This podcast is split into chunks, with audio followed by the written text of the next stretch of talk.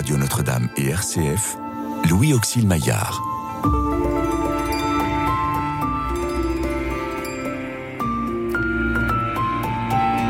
Restez avec nous car le soir approche et déjà le jour baisse.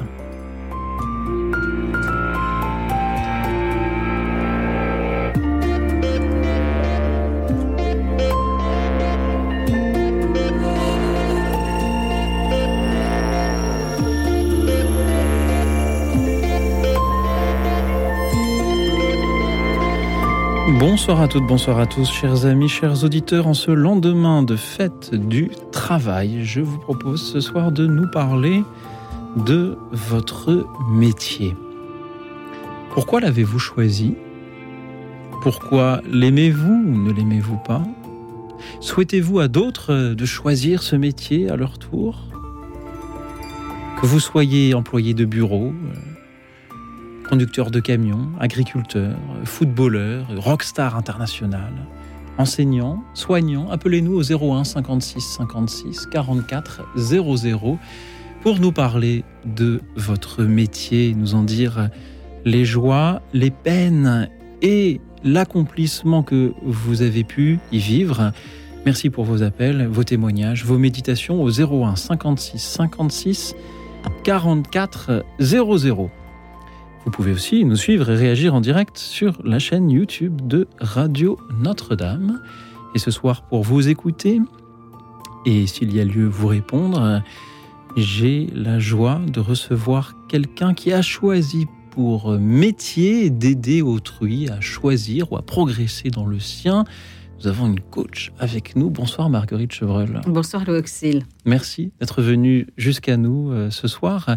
Alors, nous avons ce soir une émission sur euh, nos vocations professionnelles au lendemain de la fête du travail. Et je me dis, il y a, peut-être un, petit paradoxe parce que depuis quelques semaines en France, il y a la, grande polémique sur euh, voilà, la réforme des retraites. Alors, on n'est pas là ce soir pour parler de la réforme des retraites, bien sûr, mais est-ce que le travail, ça se fête, Marguerite Chevreul Eh bien oui, Aujourd'hui, c'est vrai que ça peut choquer beaucoup de personnes qu'on fait le travail alors que tout le monde a envie de moins travailler. Alors, je pense d'abord que ce n'est pas le cas de tout le monde. Il y a heureusement beaucoup de gens qui aiment leur travail, qui se rendent compte d'abord qu'être sans travail, c'est la plupart du temps pire que d'avoir du travail.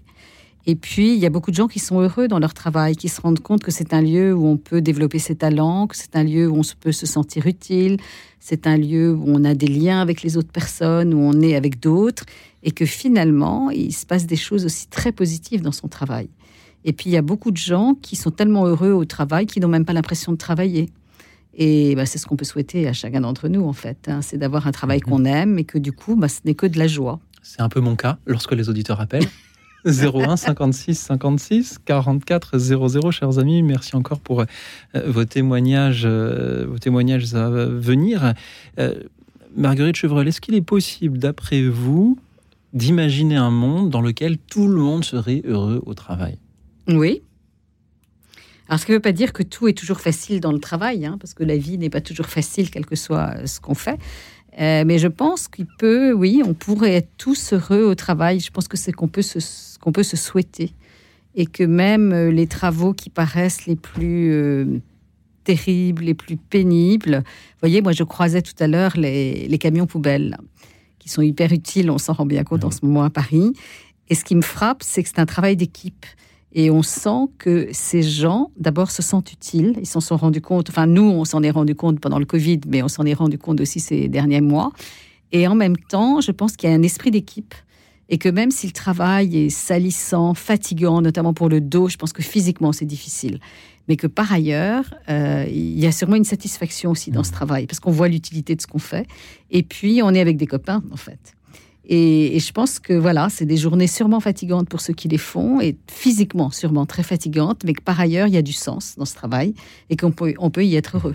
Est-ce que ce n'est pas un peu facile hein, de depuis notre beau studio de radio du 14e arrondissement, on est bien habillé, on, va bien, on n'a pas. Euh, enfin, moi, je n'ai pas un travail physiquement difficile, hormis le fait de me coucher mm. tard.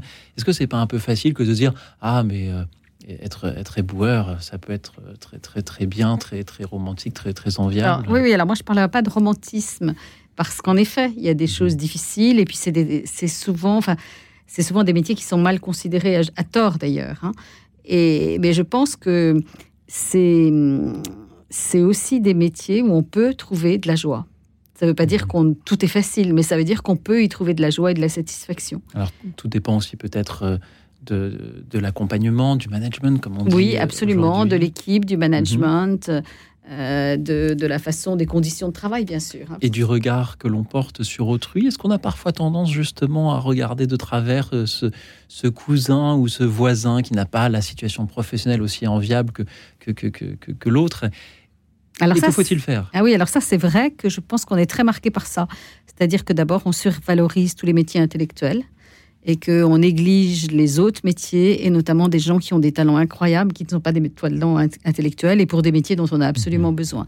Euh, je trouve que la période Covid, de ce point de vue-là, a été riche parce qu'on a découvert l'important de tout ce qu'on appelait, je ne sais plus très bien, la, la, la, France arrière. Les, indispensables. Les indispensables, etc. Et, qu'on a redécouvert l'importance de ces métiers-là. Mhm. Et que tout d'un coup, on les applaudissait aussi. Oui. Et, je pense que ça a été très utile pour nous de nous rappeler qu'il y avait des travaux très très humbles dont on a mhm. absolument besoin, dont on ne peut pas se passer. C'est vrai le du boulanger, c'est vrai de l'aide-soignante, c'est vrai des gardiens d'immeubles. Vous voyez, il y a plein de travaux comme ça qui ont une utilité mhm. fondamentale. Alors que finalement, on peut peut-être se passer d'un coach, enfin moi j'en suis bien persuadée en tout mhm. cas, et peut-être aussi d'un journaliste radio aussi. Certainement, certainement. Moi j'aimerais bien d'ailleurs que les auditeurs se passent de moi, n'avoir que des appels, ne, jamais parler dans le micro, avoir simplement des, appels qui se succèdent, euh, ça m'irait tout à fait. Euh, merci pour, pour cette suggestion, Marguerite Chevrol. À vous entendre, j'ai l'impression qu'on surestime un peu euh, les, les, métiers intellectuels. Euh, l'avocat, le journaliste, on imagine plein de choses alors que le métier n'est pas forcément si complexe qu'il en a l'air, et, qu'on sous-estime le, métier manuel. Le, euh, vous parliez de l'éboueur, on parlait peut-être, on pourrait parler aussi peut-être de tous les métiers du, bâtiment qui ont énormément de mal à Absolument. recruter. Et puis le charpentier, euh, Saint-Joseph était charpentier, c'est comme un noble métier. Absolument, absolument. Alors c'est vrai que dans les métiers manuels, il y en a certains qu'on a beaucoup revalorisés maintenant, mhm. des métiers qui ont une dimension un peu artistique, et je pense que c'est le cas des charpentiers, mhm. euh, des, je voyais les compagnons, enfin tous ces gens-là, je pense que ceux-là, on a quand même une certaine admiration pour eux. Ils construisent des cathédrales. Voilà, puis alors en plus avec Notre-Dame, on est encore plus, quand on passe devant, autour de Notre-Dame et qu'on voit les, toutes les photos du chantier avec les gens qui travaillent dans tous ces métiers-là, on est complètement euh, admiratif. Quand on les mhm. voit jucher sur leurs échafaudages, là c'est complètement dingue. Et puis il y a du sens. Mais c'est vrai que en même temps, euh, on est très particulier. Enfin, je pense que c'est vrai dans nos sociétés occidentales, mais c'est peut-être vrai partout. On a tendance à penser aussi que le travail va se juger aussi par rapport à l'argent et donc par rapport à l'argent qu'on gagne. Et donc on regardera avec plus d'envie et d'admiration des gens qui gagnent beaucoup d'argent. Alors que ces métiers-là ne euh, sont pas forcément des métiers très rémunérateurs. Et ça, ça joue aussi dans la, la façon dont on les considère. Et le risque, c'est qu'on choisisse un métier simplement sur ce critère de l'argent et pas forcément en fonction de qui on est, de nos propres talents ou du sens du travail. Et du coup, on est forcément déçu, en fait. Alors, comment faire justement pour ne pas être déçu quand on choisit un métier? Je sais qu'il y a des, jeunes qui nous écoutent et qui sont à l'âge où on commence à prendre des orientations pour ses études, surtout que là, voilà, on approche de, la fin de mmh. l'année scolaire euh, et il y en a peut-être qui sont en train d'émettre des vœux. Euh, comment faire pour euh, justement s'affranchir des convenances sociales, de ce que voudraient papa et maman, de ce que, de ce que l'on voudrait pour impressionner les copains, et aller vers ce pourquoi on est fait Alors, il y a déjà euh, se connaître, donc savoir quels sont nos talents, quelles sont nos capacités particulières. Ça, c'est le premier point, c'est-à-dire s'orienter en fonction de ça. Qui nous sommes, comment nous fonctionnons, quels sont nos points forts, quels sont nos talents. La deuxième chose, c'est d'aussi être clair sur nos désirs parce que, par exemple, on peut avoir des désirs en soi très importants depuis longtemps qui correspondent à un métier. Par exemple, il y a des gens qui se rendent compte qu'ils ont un désir de participer à quelque chose de créatif, que pour eux c'est fondamental d'être dans la création. Il y a d'autres personnes qui vont dire j'ai une passion pour la nature, j'ai une passion. il y a tous ces désirs qu'on peut avoir qui sont importants.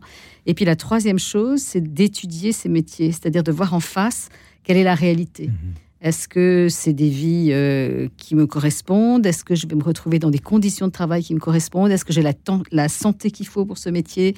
Est-ce que j'ai l'endurance qu'il faut? Ou est-ce qu'au contraire, je ne vais pas supporter parce que c'est des métiers où il y a trop de... Euh, ou physiquement qui peuvent être difficiles ou qui demandent des qualités intellectuelles euh, tellement particulières, une telle concentration que je ne vais pas y être heureux? Enfin, vous voyez, il y a tout ça. Et puis vérifier aussi si ce métier, il y a de l'emploi parce que le risque aussi, c'est qu'on a envie de se lancer dans des filières dans lesquelles il n'y a pas de poste derrière, ce qui est un des grands problèmes d'ailleurs de l'université en France, qui forme trop de sociologues, trop de géographes par rapport aux besoins du marché, par exemple. Enfin, je prends ces deux exemples-là, mais je pense que c'est vrai de plein d'autres métiers où on, des, beaucoup de jeunes se laissent un peu griser par les formations et derrière, il n'y a pas de poste. Et ça, c'est terrible. Et donc d'abord, connaître ses talents, ça tombe bien, c'est le sous-titre de votre livre. Hein. Mm. Ta vie est une mission connaître ses talents pour trouver sa vocation personnelle. C'est aux éditions de, l'Emmanuel. Y a-t-il dans, ces choix-là une dimension de euh, service, de d'aimer son prochain? Est-ce qu'il faut pouvoir aimer son prochain dans, dans, son métier? Alors oui, oui. Alors après, euh, aimer, il faut, oui, plus on, plus on aime dans ce qu'on fait, plus on est heureux, je pense. Et en même temps, euh, on peut aussi avoir une personnalité qui fait qu'on préfère travailler seul, ce qui n'empêche pas d'aimer son prochain. Et puis il y a d'autres personnes qui, au contraire, auront besoin d'être en lien avec les autres. Et puis on peut aimer son prochain sans forcément le rencontrer. Je pense à des chercheurs, par exemple. Vous voyez, c'est pas forcément la même la, la première idée, mais ils vont peut-être avoir l'idée qu'ils vont faire des découvertes extraordinaires et qu'ils aiment en mhm. faisant ça, mais ils sont pas forcément dans la relation pour autant. Voyez Donc ça, ça dépend de chacun. Mais c'est vrai que la question aussi du travail, c'est que travailler, c'est aussi être avec les autres et être au service des autres. Si on n'a pas cette notion-là, bah, c'est vraiment dommage. Mhm. Et nos auditeurs sont au service des autres. C'est pour ça qu'ils nous appellent je redonne le numéro 01 56 56 44 00 pour nous parler de leur métier. Ce soir, que vous euh, soyez débutant dans cette voie, que vous soyez en pleine carrière ou retraité, parlez-nous de votre métier. Dites-nous pourquoi vous l'avez aimé, pourquoi vous l'avez peut-être moins aimé. Merci pour euh, vos appels, pour vos témoignages. Marguerite Chevrel, est-ce que c'est important de témoigner de son métier ne serait-ce peut-être que pour euh, inspirer euh, les jeunes qui pourraient entendre Alors je pense qu'aujourd'hui c'est très important parce que justement il y a tellement de discours assez négatifs sur le travail, comme si c'était toujours une privation de liberté, comme si on était plus heureux à rien faire, comme si etc. Et puis on, est dans, on était dans la civilisation des loisirs. Je ne sais pas si c'est si vrai que ça aujourd'hui avec les problèmes économiques. Et donc du coup euh, voilà c'est important. Je pense que les gens qui sont heureux de leur travail en parlent. Et puis surtout, ça peut nourrir les, réflexions, aider les jeunes justement à s'orienter parce qu'ils diront tiens, mais tel métier, ça peut être intéressant pour moi. Et puis de montrer aussi que voilà qu'il y a un côté positif dans le travail, même si tout n'est pas facile dans le travail, il y a des choses positives aussi. Même s'il y a aussi, même s'il y a aussi pardon des des métiers qui euh, vont évoluer énormément. On a beaucoup parlé de l'intelligence artificielle qui euh, transforme déjà euh, des métiers. Euh, ChatGPT, c'est pas seulement un outil pour, pour rigoler avec les amis et, et, écrire, faire écrire des poèmes sur des sujets loufoques. Il y a déjà beaucoup de professionnels qui s'en servent au quotidien et nous avons aujourd'hui une grande incertitude sur l'avenir de tous ces métiers, y compris dans le, dans le journalisme. Comment, comment faire pour choisir un métier alors même que que peut-être que dans, dans 5 ans, dans 10 ans, euh, il n'y en aura plus besoin Alors d'abord, je ne crois pas que euh, c'est rare maintenant de choisir un métier pour la vie. Je pense que on change, on évolue nous-mêmes, on a le monde évolue et on a toujours l'habitude de dire que je ne sais pas combien, quel pourcentage de métiers qu'on a aujourd'hui n'existeront plus dans 5 ou 10 ans. Et c'est vrai, on voit des métiers nouveaux qui apparaissent. Et donc c'est vrai que ne euh, on choisit pas forcément un métier en tant que tel, on choisit une orientation, une direction qui peut passer par différents métiers finalement. Je pense en tout cas. Ce qui est important, c'est de bien se connaître, quels sont nos talents, et à partir de ça, on pourra, on pourra évoluer et passer d'un métier à mhm. l'autre. Et les talents, il faut les découvrir. Alors il faut les connaître. Oui, il faut travailler là-dessus pour savoir quel talent on a, qu'est-ce qu'on a, qu'est-ce qu'on fait bien, qu'est-ce qu'on réussit bien mhm. naturellement, en quoi on est doué, qu'est-ce que les gens nous disent de, des choses dans lesquelles on est bon, et à partir de ça, se dire, bah là, c'est plutôt là-dedans que je dois aller. je sens que nous avons des auditeurs qui sont très bons pour témoigner, pour méditer, pour euh, enseigner même peut-être en direct à la radio, mais qui ne le savent pas encore, un peu comme un un peu comme ces, jeunes qui passent le bac et qui euh, découvrent leur talent. Alors, chers amis, je vous invite à, les découvrir et à les partager, euh, ces, euh, ces talents-là, en nous appelant au numéro que vous connaissez par cœur, mais mon métier consiste à le répéter, alors j'essaye de le faire bien. 01 56 56 44 00, le 01 56 56 44 00. Je vous propose ce soir de nous parler de votre métier. Dites-nous si vous l'aimez, si vous l'aimez moins, ou s'il y a des choses dedans que vous aimez davantage. Euh, dites-nous si vous souhaitez à la jeunesse de France et d'ailleurs d'aujourd'hui de d'en reprendre le, flambeau, que vous soyez employé de bureau, à remplir remplir des tableaux toute la journée avec des chiffres et, des signes incompréhensibles, euh, que vous soyez tourné plus vers, le voyage, que vous soyez pilote de ligne, astronome, euh, que vous soyez chef d'entreprise, peut-être euh, militaire, journaliste aussi, enseignant, appelez-nous pour euh, en témoigner, nous dire ce que vous aimez dans votre métier. 01 56 56 44 00.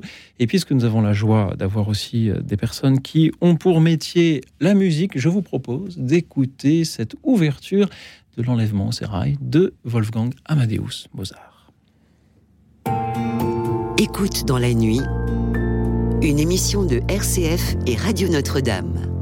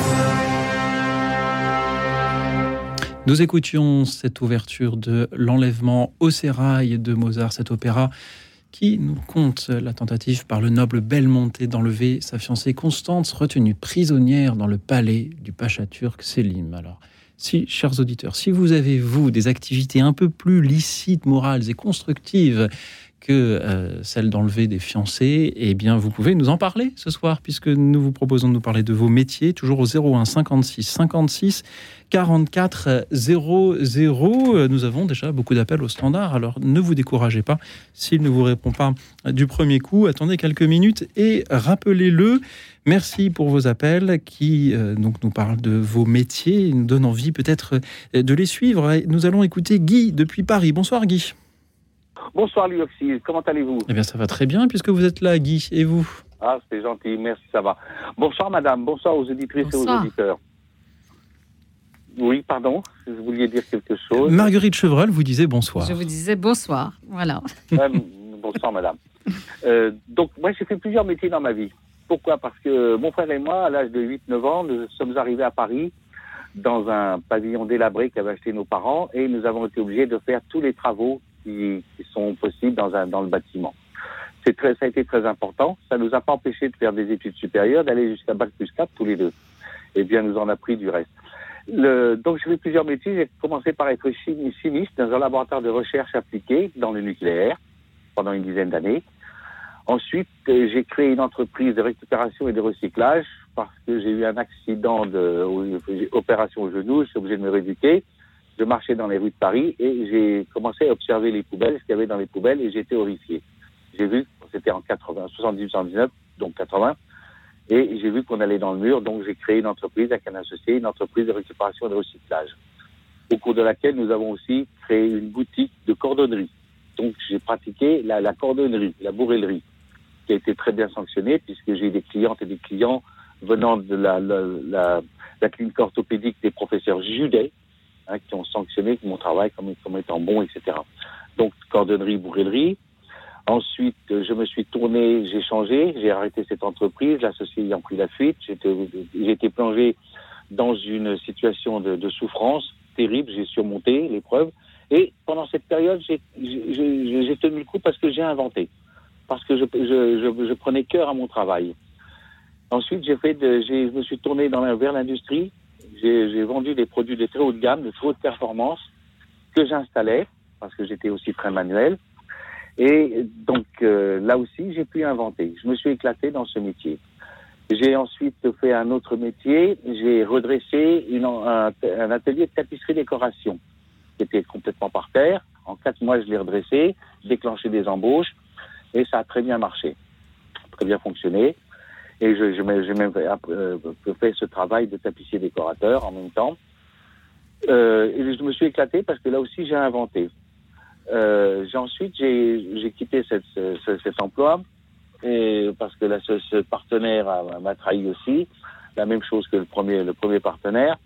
Et j'ai créé une entreprise de réhabilitation de l'habitat puisque j'avais du savoir-faire dans le bâtiment. Et là aussi, ça a bien marché, mais j'étais obligé de quitter à cause de musée. Et là aussi, j'ai inventé. J'ai inventé ce qui m'a permis de, de, de toute, toute, ma vie de vivre, de vivre de, de mon travail.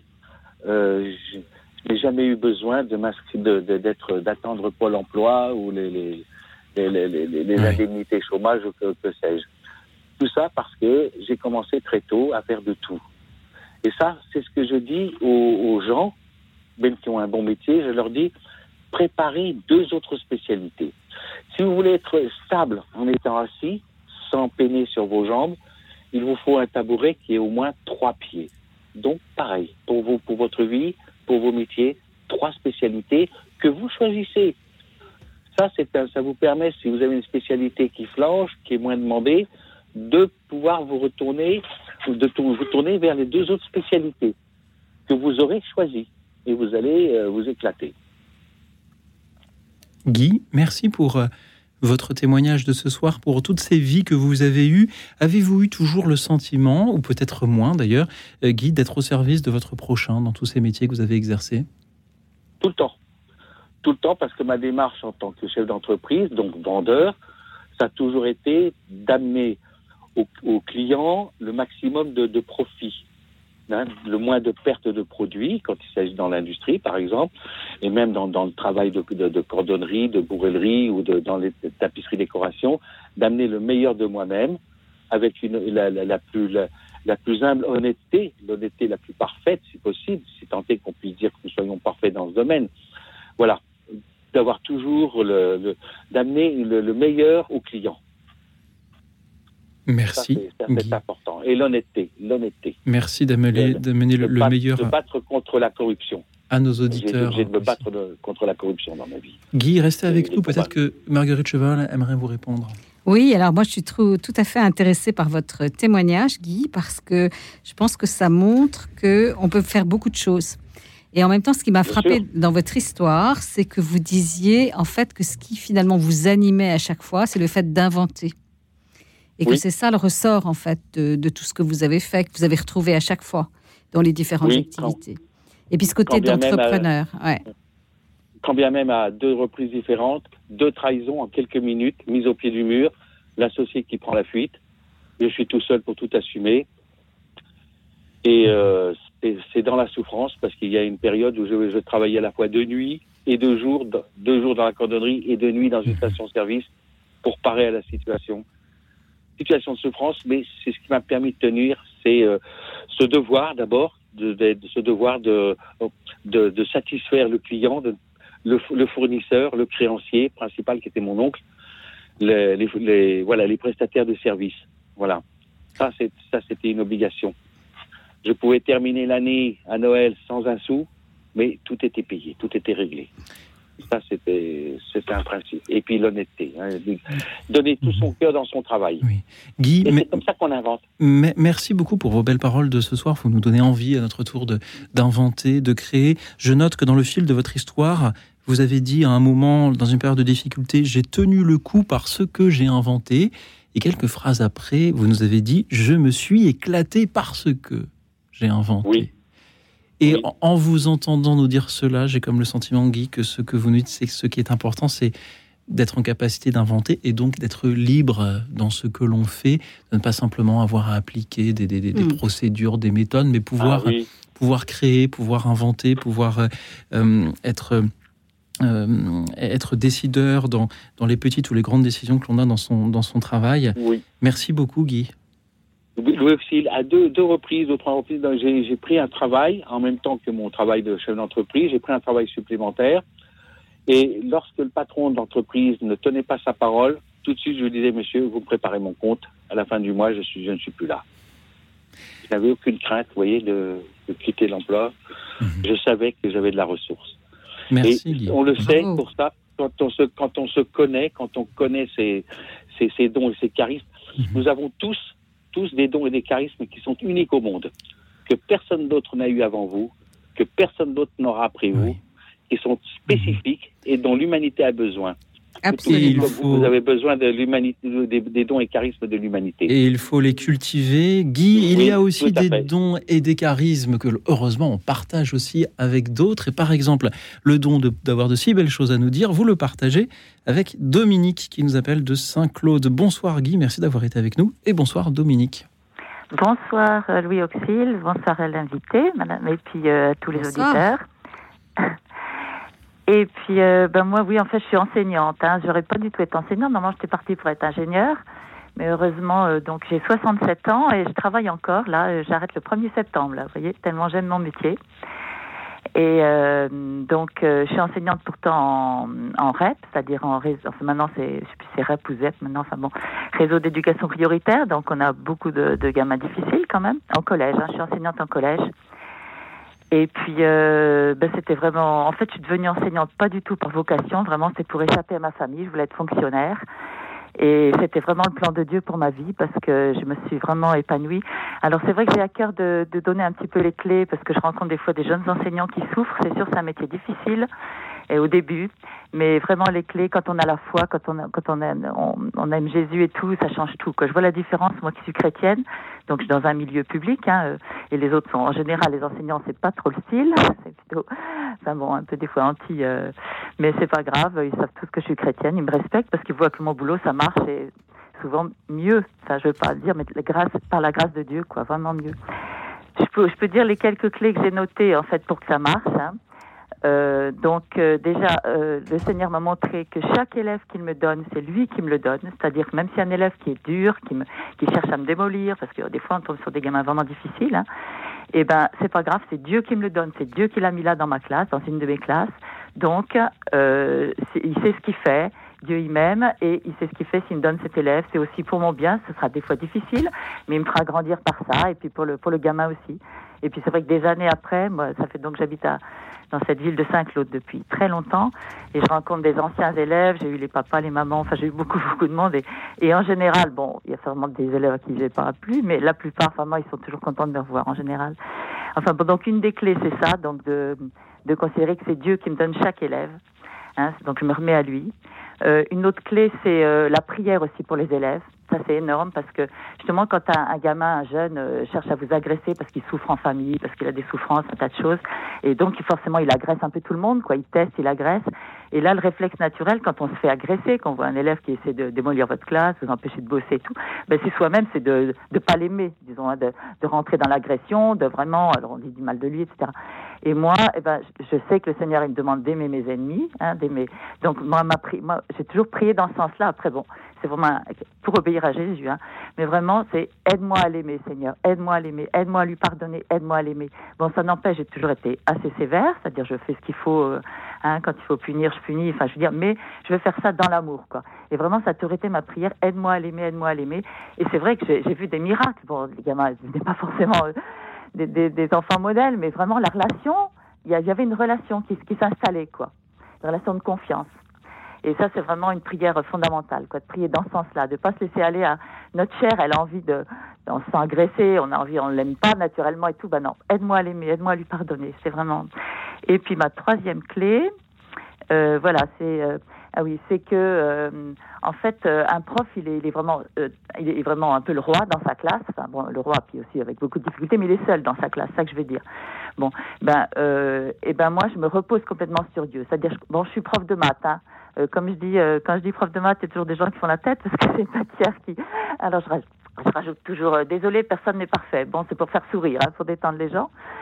Mais voilà, donc je suis prof de maths et je considère que c'est Dieu qui m'a mis prof de maths c'est lui, c'est lui qui m'a mis là, qui me donne donc chacun de mes élèves.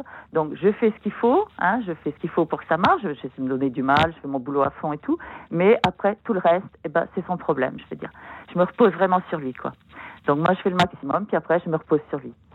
Et ça c'est vraiment les clés de pour que ça marche, quoi. Et ça c'est je veux dire, quand je vois mes collègues comme ils souffrent, hein, ils sont tous là, justement, à râler, la retraite, il y a un tas de trucs. Hein. Et, et moi, je suis peut-être le, moi, je suis, moi, je suis heureuse à mon travail, hein, franchement. Et ça vient vraiment du Seigneur. Hein. Voilà, donc euh, c'est pour encourager les, les chrétiens qui veulent se, se destiner à ce travail et que, quand c'est le plan de Dieu, mais c'est un métier merveilleux, c'est un métier formidable. Ça va me manquer, j'arrête le 1er septembre, mais je vais donner mon numéro de téléphone à tous mes élèves là et je leur dirai je serai volontaire pour les aider après parce que ça va me manquer. Et puis ils seront contents. voilà. Merci beaucoup Dominique pour tout ce que vous avez fait pour euh, vos élèves. Euh, merci d'avoir su leur transmettre les mathématiques. On sait, enfin moi je sais en tout cas à quel point cela peut être euh, parfois rébarbatif pour, euh, pour cela, et pourtant, et pourtant important. Euh, Dominique, merci de nous, de nous en avoir si bien parlé.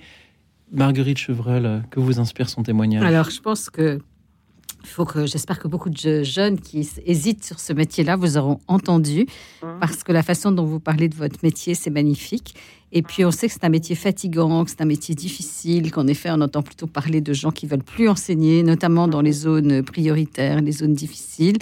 Et en fait, vous nous avez donné une recette magnifique, hein, ce qui est en fait aussi de prier, de, de, de, de, faire confiance au Seigneur dans son plan pour nous. Et je pense que cette recette, elle est vraie pour beaucoup de métiers, en fait.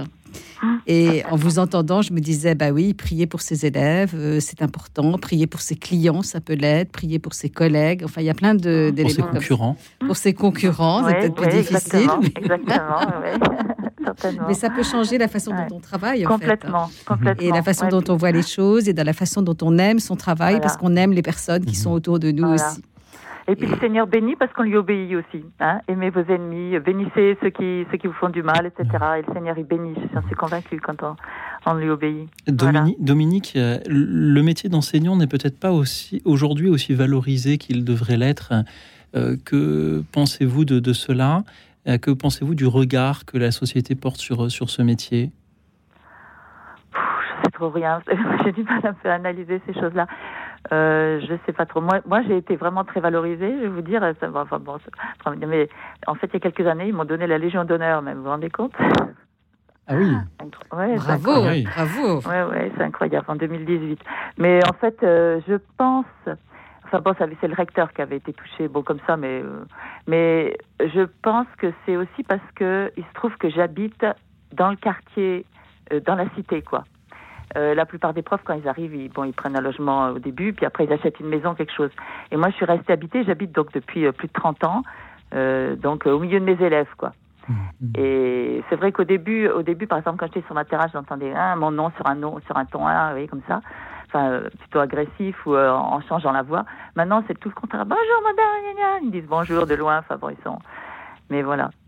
Mais alors moi, je sais pas valoriser. Oui, je sais. Mais disons que de toute manière, moi, je pense que si on cherche la valorisation euh, des hommes, on sera toujours malheureux, quoi. Oui. Donc, je crois que l'important, c'est de savoir justement la valeur qu'on a aux yeux de Dieu, chacun. C'est ce que j'essaie de montrer aussi aux élèves. Moi, comme à, mon âge, vous voyez, à 67 ans, je peux tout me permettre, dans le sens, je, je suis un peu la grand-mère quelque part. Donc, à la fois, je suis sévère, mais à la fois, je peux leur dire, mais t'es beau, enfin, des choses comme ça, ou mais t'es belle. non, mais c'est vrai, quoi. J'essaie de les valoriser sur, sur tous les plans aussi. Mais euh, ouais, je crois que si on cherche la valorisation justement de, bon, on sera toujours déçu quoi. Donc c'est, on le sait, bon, le fait connaître le Seigneur, c'est ça, c'est découvrir la, la valeur qu'on a à ses yeux et, et du coup, euh, c'est ça. Moi, c'est ça qui me guide en tout cas. Hein, c'est vraiment relation avec le Seigneur, quoi, vraiment. Donc euh, voilà. Puis c'est ce que j'ai découvert quand je suis devenue chrétienne, euh, la valeur infinie que j'avais à ses yeux, comme comme pour chacun, hein, comme chacun qui nous Merci. tellement. Merci, voilà. Dominique. Puisse puisse des, des jeunes reprendre ce flambeau-là de l'enseignement oui. et en particulier de l'enseignement des mathématiques. On en a bien besoin. En tout cas, ce soir, ce mmh. n'est pas seulement une leçon de mathématiques que vous nous avez offert, mais bien plus que cela. Merci, Dominique. Ben, de rien, avec plaisir, écoutez.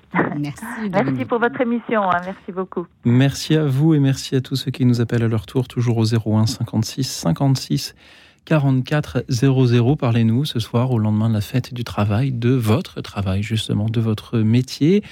Puisqu'on nous suggère de, de le fêter, eh bien fêtons-le ensemble ce soir. Dites-nous ce que vous aimez dans votre métier, ce que vous aimez peut-être un peu moins, ce qui fait que vous parvenez à, vous y accomplir. Merci pour vos appels. Merci aussi à ceux qui nous suivent et réagissent en direct sur la chaîne YouTube de Radio Notre-Dame. Nous allons entendre un autre hommage à un métier, un métier difficile. Bernard Lavillier chante Les Mains d'Or. Écoute dans la nuit, une émission de RCF et Radio Notre-Dame.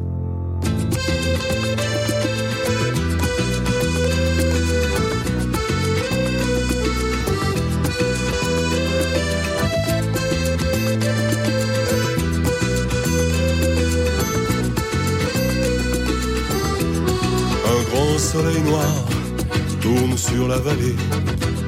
Cheminée muette, portail verrouillé, wagons immobiles, tours abandonnées, plus de flammes oranges dans le ciel mouillé. On dirait la nuit de vieux châteaux forts, bouffés par les ronces, le gel et la mort, un grand vent glacial fait grincer les dents, monstre de métal qui va dérivant. Je voudrais travailler encore, travailler encore, forger l'acier rouge avec mes mains d'or, travailler encore, travailler encore, acier rouge et mains d'or. J'ai passé ma vie là dans ce laminoir mes poumons, mon sang et mes colères noires. Horizon barré là, les soleils très rares, comme une tranchée rouge saignée sur l'espoir.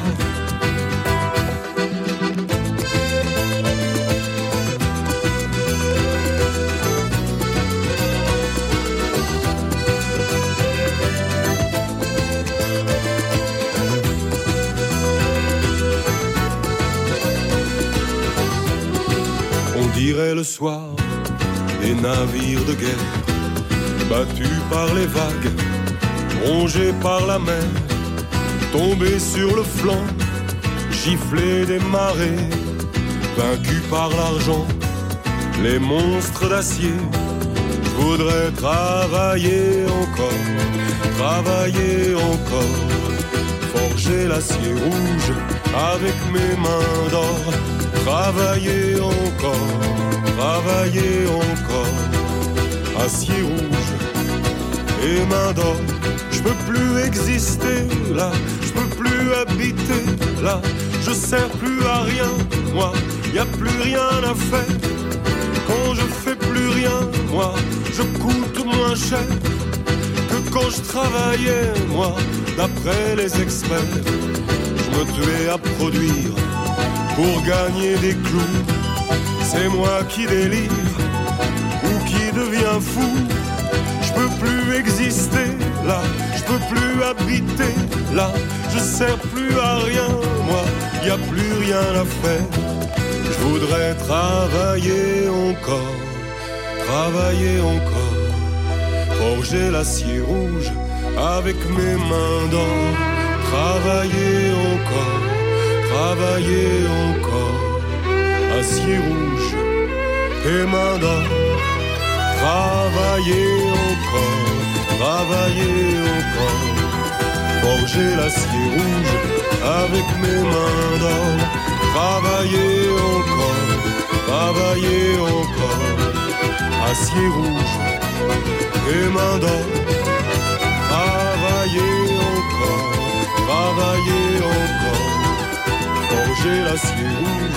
avec mes mains d'or. Bernard Lavillier chantait Les mains d'or, cet hommage à un métier difficile mais ô combien utile. Et vous, avec euh, vos mains d'or, chers auditeurs, vous pouvez, vous pouvez nous appeler en prenant votre téléphone, en composant le 01 56 56 44 00 pour nous parler à votre tour, comme Bernard Lavillier vient de le faire, de votre métier. Dites-nous pourquoi vous l'aimez, pourquoi vous l'aimez peut-être un peu moins, ce que nous pourrions faire pour que vous l'aimiez davantage, que euh, d'autres euh, en reprennent le flambeau et s'y accomplissent. Merci pour vos appels, pour vos méditations sur nos vocations professionnelles.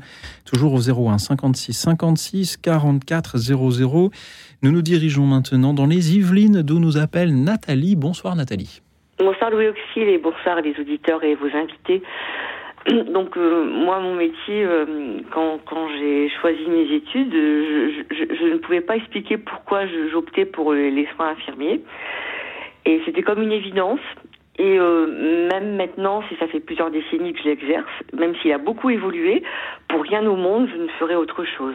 Même si pendant la période de Covid c'était très très compliqué pour nous même encore maintenant hein, euh, eh ben, je, je, ne ferai pas autre chose. Chaque jour, c'est une aventure euh, différente. Même si on connaît euh, la veille, on connaît nos choix, nos patients, et eh ben finalement, on ne sait jamais euh, comment ça va se passer. Il y a toujours des imprévus, des, des, des, des choses qui changent, des surprises ou des fois des, des choses moins moins moins gaies. Mais euh, c'est toujours innovant, voilà. Et je voulais dire aussi, j'ai écouté attentivement le, l'expérience professionnelle de Dominique, la enseignante. Et en fait, c'est ça, quoi. C'est, la foi dans ce qu'on fait, euh, la grâce de Dieu. Enfin, elle a vraiment parlé de son métier d'une, façon merveilleuse. Et je m'associe un peu, euh, voilà, à sa manière. Voilà, c'est, on tient notre métier grâce à ça, je pense. Merci, Nathalie, pour toutes ces années au service des personnes qui euh, vous euh, ont été confiées. Euh, mmh. Merci de nous en parler si bien. Marguerite Chevreul, que vous inspire le témoignage de notre infirmière ce soir ah bah, C'est top aussi. Je pense qu'on devrait l'enregistrer et le, le passer à, à, tout le monde.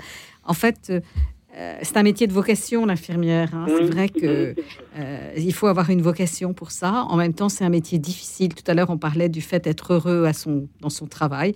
Je pense mm. que c'est des métiers où on peut être aussi. C'est un peu comme les enseignants, où il y a quand même beaucoup de difficultés.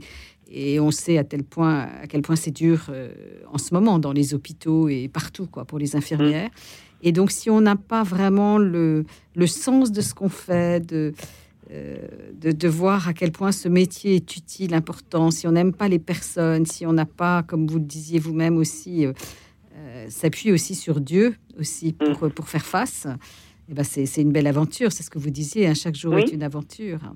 Mm. Et puis voilà, non, c'est magnifique. Hein. C'est vrai que vous avez la chance aussi, vous comme Dominique, d'être dans des métiers où on se pose pas la question de son utilité. on est utile et on le sait.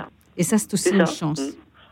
Oui, chaque matin, euh, quand, je vais travailler, euh, je, je vais pas du tout à reculons, hein, même si parfois euh, j'ai eu des moments très difficiles, hein, mais j'avoue que c'est un challenge et, et comme vous dites, enfin comme j'ai dit, une aventure, mais qui nous apporte tellement parce que effectivement, on n'est pas riche euh, sur le plan du salaire, ça, je vais pas revenir là-dessus. Mais qu'est-ce que c'est riche euh, dans notre vie? Et, comme disait mon conjoint, qui est pas du tout dans le métier, mais il me dit, mais c'est incroyable parce que, enfin, ce que, je, ce que je peux en ressortir, ou, ou même le nombre de personnes qu'on a pu croiser dans notre vie, que ce soit les médecins, les patients, les familles, mais c'est riche, mais c'est excessivement riche, c'est vraiment en excès, voilà. Nathalie, puis-je vous demander peut-être euh, de, nous dire quels sont les plus grands moments de joie dans la vie d'une infirmière? Euh, C'est quand on... Une chose toute simple, hein, quand on réussit à faire un soin et avoir euh, que, on sait que c'est inconfortable. Ce soin-là va être forcément inconfortable, mais on va réussir à détourner l'attention du patient euh, pour qu'il le soit et, et l'amener vers une discussion, euh, enfin, euh, et puis, enfin voilà, un peu comme l'hypnonalgésie, mais et, et, et, à la fin, quand il va partir, nous remercier avec un sourire et on se dit, ben ça y est, voilà, le challenge, je l'ai gagné, j'ai réussi à faire ce soin sans sans qu'il reste avec une mauvaise idée négative. voilà, ça c'est des choses toutes simples, voilà.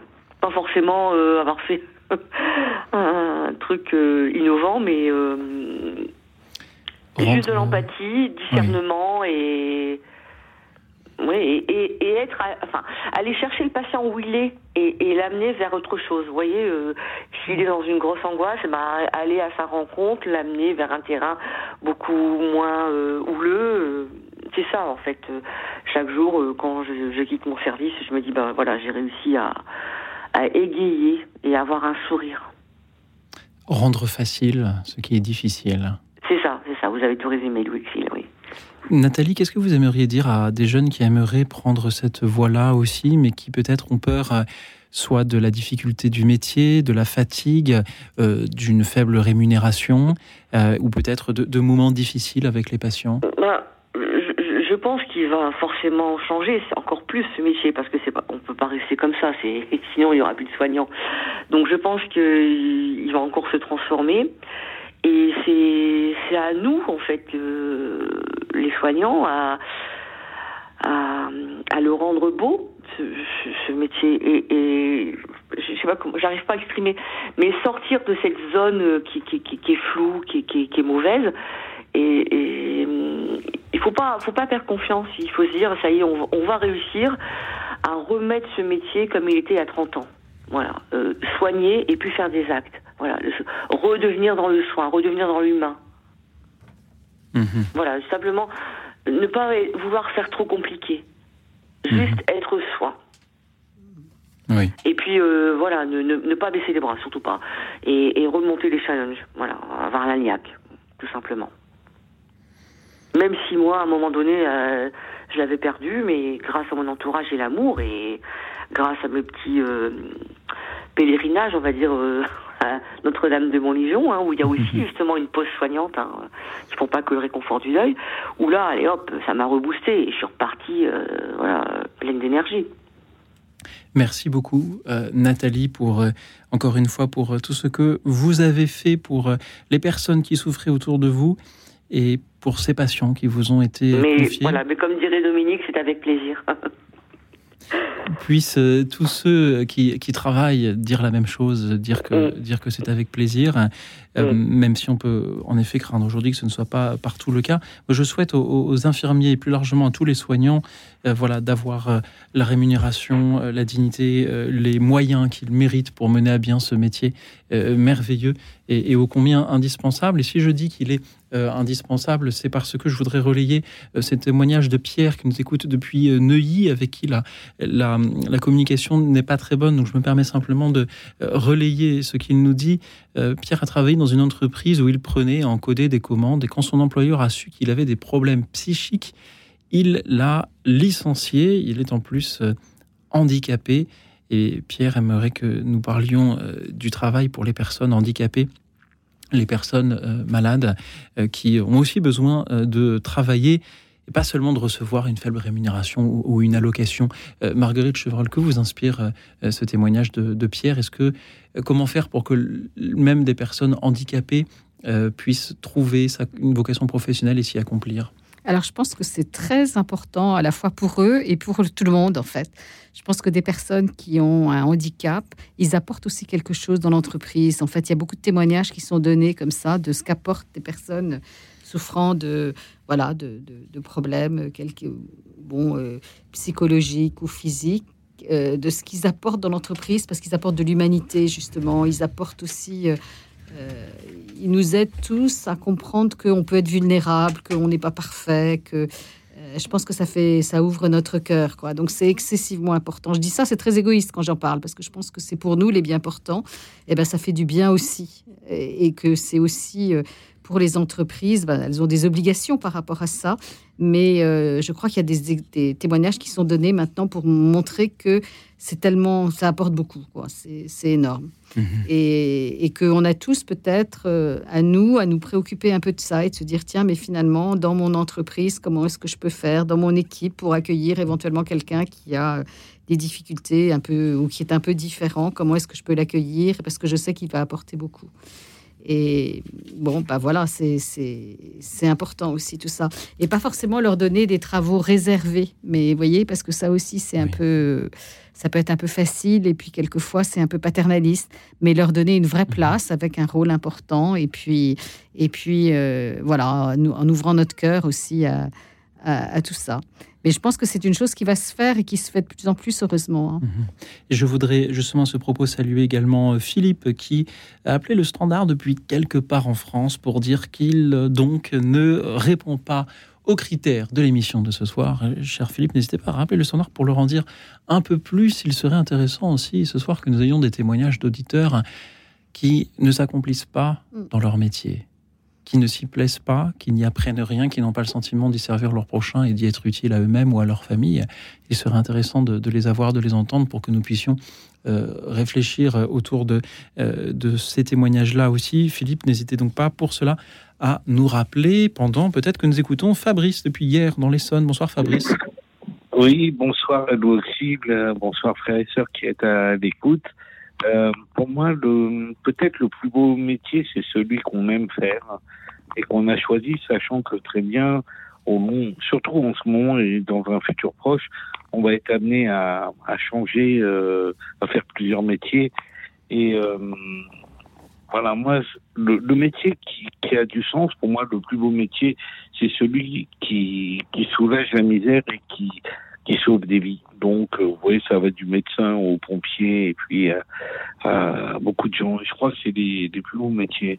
Ça donne un, relief et un sens particulier à, un surcroît d'âme en quelque sorte. Euh, et donc, euh, tout ce qui va toucher l'être humain blessé pour le pour le remettre debout et donc il n'y a aucun problème. Hein.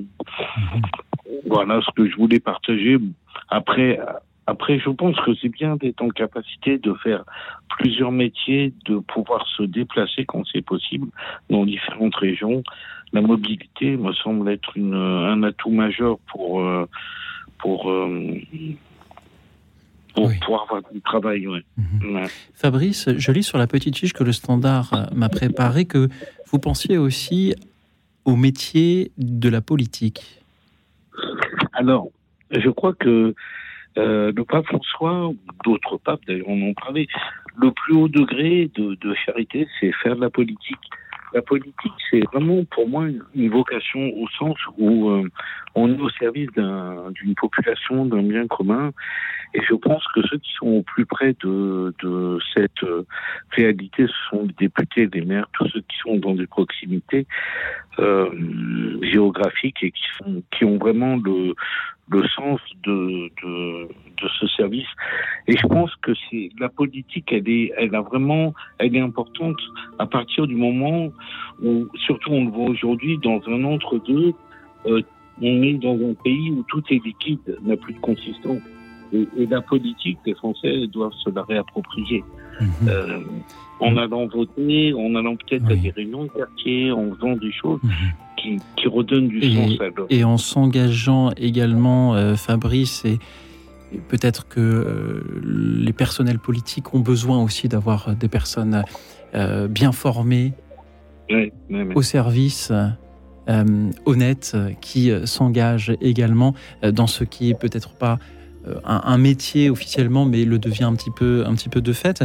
Euh, nous avons justement euh, une, élue locale qui est aussi dans le studio, euh, en, dehors de ses activités de, coach. Fabrice, merci beaucoup d'avoir été avec nous.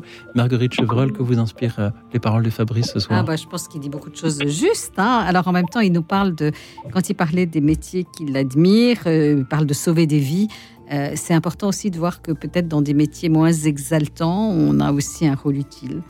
Euh, bon, et puis évidemment, moi je partage évidemment tout ce qu'il dit sur la, la, le rôle que peuvent avoir les politiques, notamment au niveau local, où en effet c'est le service du bien commun de façon très concrète et, et précise, et que, euh, et que c'est vrai que c'est important aussi de montrer que la politique, c'est pas seulement de l'ambition pour mmh. soi, c'est vraiment aussi pour les autres. Et si nous avons un ministre ou un député qui nous écoute, il peut nous appeler ouais. pour nous parler de ce qui est aujourd'hui son métier, toujours au 01 56 56 44 00. Parlez-nous de votre métier, dites-nous, chers amis, pourquoi vous l'aimez, quels y sont vos plus grands moments de joie. Merci et à tout de suite.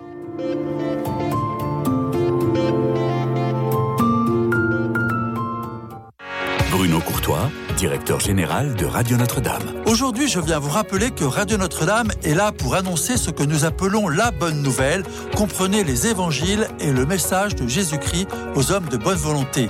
Alors aidez-nous à annoncer cette bonne nouvelle en soutenant Radio Notre-Dame. C'est une radio qui ne vit que par votre générosité. La bonne nouvelle, c'est sur 100.7 en DAP+, et sur radionotre-dame.com et notre adresse 6 boulevard Edgar Quinet à Paris dans le 14e. Merci beaucoup.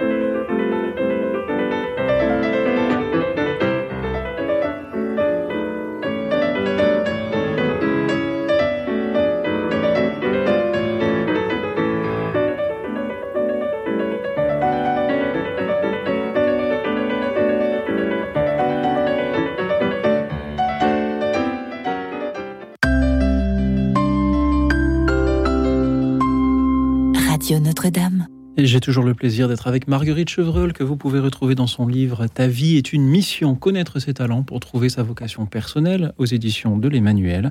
Pour vous écouter ce soir, chers amis, nous parler de votre métier, nous dire pourquoi vous l'aimez, peut-être pourquoi vous l'aimez moins, nous dire comment vous faites pour vous y accomplir de votre mieux, servir votre prochain à travers votre métier. Nous avons eu déjà de nombreux témoignages, en particulier s'il y a qui nous écoutent des militaires, des agriculteurs, des comptables ou tout autre euh, métier a priori rébarbatif mais pourtant si utile, des ingénieurs, euh, des personnes dont le métier est de faire voyager leurs prochains aussi. Appelez-nous pour nous en parler, toujours au 01 56 56 44 00. Je vous propose d'écouter David depuis Limoges. Bonsoir David. Bonsoir, bonsoir à radio, bonsoir à RCF. Bonsoir David. Bonsoir David, merci d'être avec nous. Quel est votre métier? Voilà, j'exerce dans le domaine, un domaine très particulier, comme je le disais à votre standardiste, le domaine de la protection rapprochée. Voilà.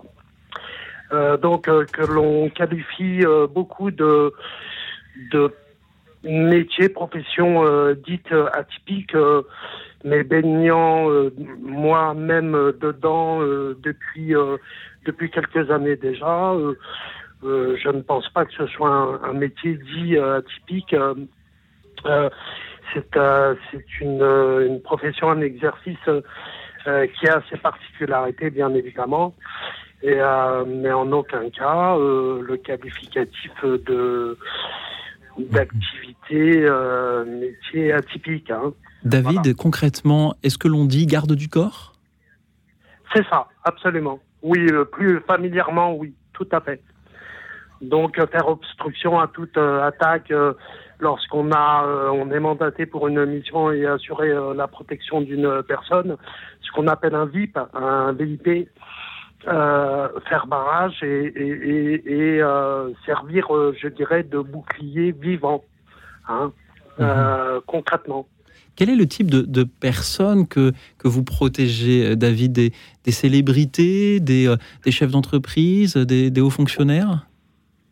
Très peu de célébrités. C'est pas notre, euh, euh, c'est pas l'ADN du, du service dans lequel je suis. On est plus axé euh, euh, effectivement auprès de, de, de, de gros euh, dirigeants, hein, très très grands dirigeants.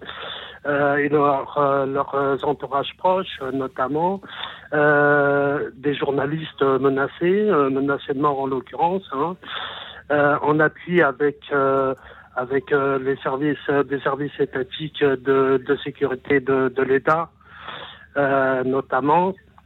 Euh, comme euh, anciennement le, le GSPR, euh, voilà, hein, des, des agents de ce type-là, et, et euh, euh, différents différents autres publics euh, euh, qui peuvent être des, des particuliers. euh, euh, évidemment, hein, qui ont les moyens de, de s'offrir, parce que c'est un coût financier assez, assez conséquent, hein, qui n'est pas négligeable, et, euh, que, euh, auprès de qui on doit assurer euh, une protection parce que nous sommes, euh, nous sommes mandatés David, je, trouve cela euh, formidable car euh, le métier que vous exercez, c'est- un peu euh, permettre à des personnes qui ont des responsabilités de, les exercer en étant libres parce qu'ils savent qu'ils seront, ils seront protégés si, elles sont exposées et, notre monde a, besoin aussi de, stabilité et vous y contribuez par votre métier.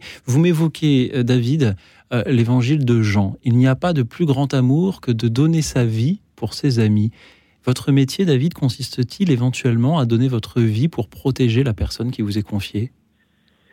Tout bêtement et simplement, je vous, je vous répondrai ceci. Euh, euh, mon prisme d'analyse euh, est celui-ci en rapport à votre question, votre interrogation, est que euh, nous sommes tout simplement rémunérés, payés in fine pour euh, faire euh, rempart euh, quoi qu'il en soit.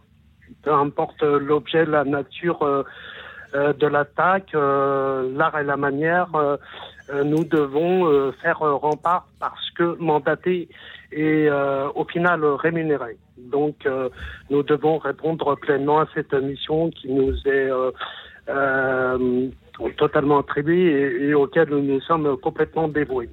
Comment vous en êtes arrivé là, David? Ça intér- Parce que votre métier est très mal connu, alors c'est pour ça, euh, je pense que beaucoup d'auditeurs doivent Oui, se oui, dire, mais comment est-ce qu'on devient garde du corps? Absolument, tout à fait. Ce qui m'a beaucoup, euh, ce qui m'a beaucoup servi, c'est euh, euh, le fait d'avoir fait mon service militaire et, et, un engagement après coup de, de deux années contractuelles, voilà où j'ai pu, euh, où j'ai pu effectivement euh, assurer, euh, assurer euh, la protection. logistique, biens et matériels, voilà, militaire, hein, dans le euh, l'information et le renseignement militaire, hein, au sein du, du, du ministère de, de la Défense. Et alors, il faut- et après coup, Ouais. Il faut une excellente forme physique, je pense. hein. Donc, il, faut, il y a des conditions un peu de. Euh, je sais pas, vous devez connaître des sports de combat. Est-ce qu'il y a des choses comme ça? C'est ça, absolument, tout à fait. Oui, il faut effectivement, hein, faut, faut pas être, je dirais, euh, grabataire pour, euh, euh, si je puis euh, employer ce- cet adj- adjectif, euh, mais avoir une excellente condition physique, évidemment, pas de problème d'ordre d'acuité visuelle, en l'occurrence. Aucune pathologie de, de cet ordre-là euh, et autres. Donc, euh, euh, ça relève effectivement de l'endurance et, et, euh, de la résistance et de la charge mentale euh, Mhm. que l'on puisse euh, euh, euh, encaisser, si je puis dire. C'est une, une Voilà. très bonne résistance au stress, j'imagine. Oui, oui, absolument, Et tout à fait. hein. Ça, ça Mhm. relève aussi euh, finement de, de la psychologie, hein, en l'occurrence, hein, pour faire preuve euh, de psychologie, euh, bien évidemment. C'est aussi un métier Voilà. de, Et- de et- confiance. Ouais.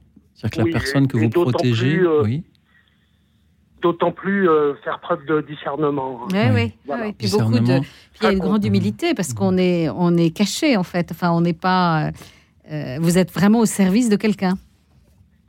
Oui, oui, absolument, mais, mais euh, caché, euh, la en- discrétion. en, étant absolument discret, bien Ouais. évidemment, mais tout en étant en première ligne. Et hein. puis une grande confidentialité, une déontologie, j'imagine. et- et une grande confiance. Oui, oui. Alors, on pourrait se dire, oui, mais le chirurgien qui fait une opération cardiaque aussi, il faut une grande confiance. Mais là, vous êtes dans une situation où quelqu'un pourrait être euh, Mm. euh, tenté de, de vous euh, demander de, de- de- de baisser un peu la garde à un moment. Et donc, la personne que vous protégez doit aussi vous faire une confiance absolue. Et je trouve que c'est là absolument admirable. Euh, David, vous m'avez rappelé l'évangile de Jean, maintenant vous me rappelez le livre d'Isaïe, sur tes remparts, Jérusalem, j'ai placé des sentinelles, ni de jour ni de nuit, jamais ils ne doivent se taire. Merci euh, d'être une sentinelle pour les personnes que vous protégez, euh, David, et merci d'en avoir témoigné ce soir. Ben, Je vous en prie, en tous les cas, c'est une activité que j'ai pris par, euh, que j'exerce avec euh, passion, euh, in fine, en finalité, et, et c'est fortement agréable parce que une mission euh, ne ressemble pas euh, à, à, une seconde. Hein. Euh, Voilà, une mission. Eh oui. Donc, c'est d'autant plus intéressant dans ce sens. Voilà. Merci, David. Merci, David. Je vous en prie. C'était une grande prie, joie de, vous. de vous entendre et, et j'en profite pour saluer Marie-Jeanne qui nous écoute depuis Metz. Elle ne souhaitait pas passer à l'antenne, mais souhaitait que l'on pense aux gendarmes, aux militaires, aux policiers, aux pompiers, qui sont des gens très méritants. Elle connaît beaucoup euh, de gendarmes et va bientôt accompagner le pèlerinage militaire à Lourdes. Merci Marie-Jeanne de nous inviter à, rendre hommage à, ces personnes. Euh, depuis ces, quelques années où j'ai la joie d'animer cette émission, un des appels qui m'a le plus marqué fut celui d'un militaire qui nous appelait depuis une OPEX pour euh, nous remercier pour, euh, pour celle-ci. Peut-être nous écoute-t-il aussi ce soir. Je le salue de nouveau, comme je salue encore David qui était avec nous, Marie-Jeanne de Metz, donc, et puis Jean-Marc qui nous rejoint depuis l'Oise. Bonsoir Jean-Marc. Bonsoir Louis Auxil. Bonsoir à votre invité. Bonsoir Jean-Marc. Voilà. Donc moi, je, je voulais témoigner de, de, de ce métier que je fais depuis 20 ans. Je suis chauffeur de bus. Ah, Je suis chauffeur de bus à Compiègne. Et c'était vraiment, c'est vraiment une institution à Compiègne, les bus, parce qu'ils sont, ils sont gratuits. Donc, euh, tout le monde peut le prendre. Donc, euh, je vois beaucoup de monde. Je, voilà, c'est très, c'est très varié comme population et, ce qui me touche beaucoup, c'est de voir que ces gens-là, qui, ne se, côtoieraient pas dans, dans la vie, euh, dans la vie, euh, parce qu'ils prennent le bus, vont se côtoyer. Et euh, donc il y a différentes catégories socioprofessionnelles, il y a différents âges, euh, les gens ont différents buts. Euh, Il y en a qui vont travailler, il y en a qui vont faire des courses, il y en a qui vont se balader tout simplement. Il y en a même des fois qui montent dans mon bus parce que bon, ils me connaissent. Alors ils me disent tiens ben, je vais faire un tour avec toi. Bon, voilà. Donc c'est c'est un peu, alors je, je, je suis aussi croyant, donc euh, euh, c'est un peu une image pour moi, euh, voilà, une petite image bien sûr, mais du royaume, du royaume de Dieu où euh, toute langue, toute race, toute nation seront rassemblées, Dieu sera tout en tous, et donc euh, voilà, dans, dans, dans, dans- ce bus, ben il y a, y, a, y a le tout venant. Voilà. Alors c'est ça, c'est une première chose qui, me touche. Et puis ce qui me touche aussi, c'est que on peut faire du bien par de simples petites choses. Euh, déjà dans votre manière de conduire. Euh, voilà, vous conduisez. euh, J'essaie de conduire euh, le plus doucement possible. euh, voilà, en, anticipant ce qui va venir pour ne pas freiner trop brutalement. J'essaie quand j'arrive à un arrêt de, de me mettre le plus près possible du trottoir pour que s'il y a une personne âgée qui doit monter avec son caddie, elle puisse monter. Et puis quelquefois, il faut même que, que j'aille l'aider à, à, à- à monter son caddie ou demander à quelqu'un de l'aider. euh, voilà. donc. euh, donc euh, c'est ça, on en a le sentiment qu'on peut rendre la vie pour un petit moment, rendre la vie agréable aux gens. Voilà, simplement par votre manière de conduire. Voilà. Et puis euh, c'est un métier aussi intéressant. C'est un métier un peu artiste, j'allais dire aussi, parce que euh, bon bah euh, quand vous apprenez à conduire, vous n'avez pas le gabarit dans, dans, dans la tête. Vous vous apprenez au fur et à mesure que vous conduisez à, à, à avoir le gabarit. Donc vous faites corps avec votre votre bus. C'est un peu le bus, c'est un peu le prolongement de votre corps. Et euh, quand vous avez des endroits difficiles à passer, euh, bah là vous êtes euh, vous êtes euh, vous avez les yeux sur le sur le rétro. Et des fois, je suis amusé parce que je vois que je tourne le volant avec mes yeux. C'est-à-dire que si je prends un virage un peu, un peu, un peu, un peu étroit, euh, tant que la roue arrière n'est pas passée, il faut que je tourne doucement mon, mon volant. Et puis après, une fois que la roue est passée, là, je peux y aller vite. Voilà. Donc, euh, il y a une interaction euh, entre différents sens.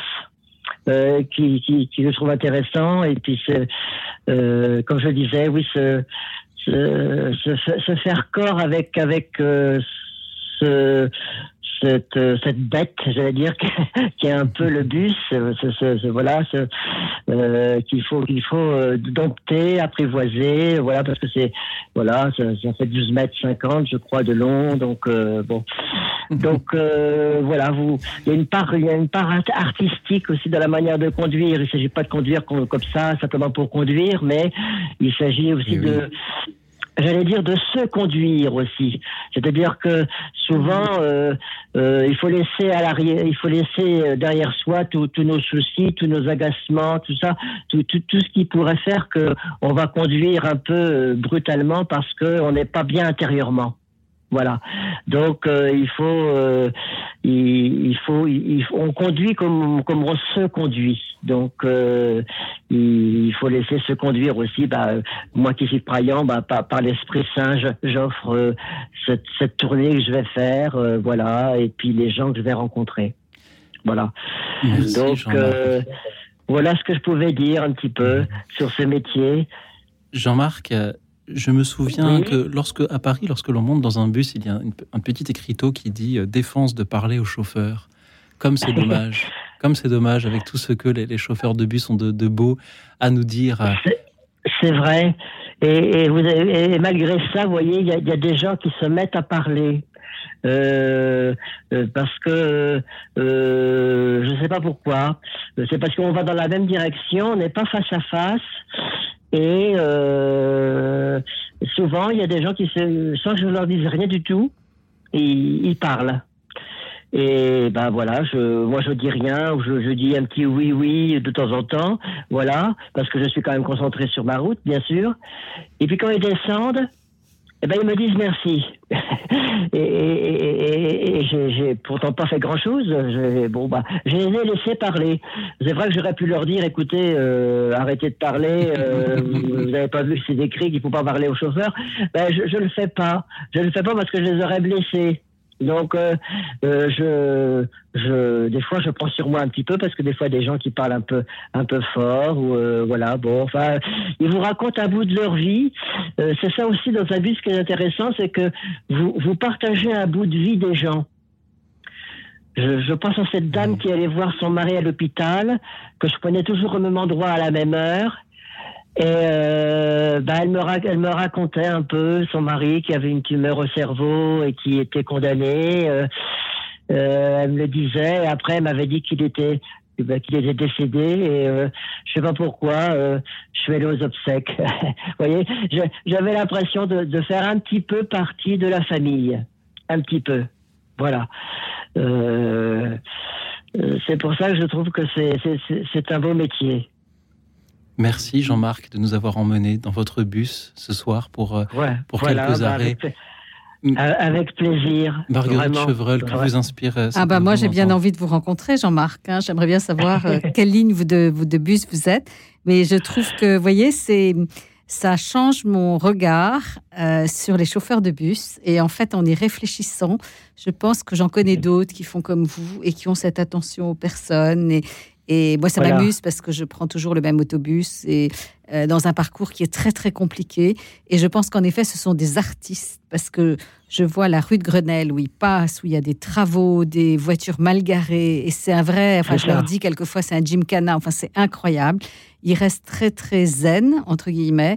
Et ils passent au millimètre près. Et je me dis, en effet, ce sont ça. des artistes finalement. C'est incroyable. Oui, oui, c'est vrai. Et puis, vrai. ils sont quelquefois face à des personnes qui sont pas aimables. euh, à Paris, hein, Oui. c'est peut-être mieux à Compiègne, mais à Paris, euh, Oui, il y a beaucoup d'agressivité et ils arrivent à rester paisibles et c'est assez magnifique. Et c'est vrai que euh, je me demande toujours s'ils nous reconnaissent. Mais je pense qu'en effet, ils finissent par nous connaître parce que quand on est un peu dans les mêmes horaires, ils nous, ils nous repèrent Voilà. plus ou moins. Enfin, vous nous repérez, je dis ils, vous nous repérez en fait. C'est ça, c'est ça. Oui, c'est vrai. C'est vrai, on, on finit par connaître un petit peu, un petit peu les gens.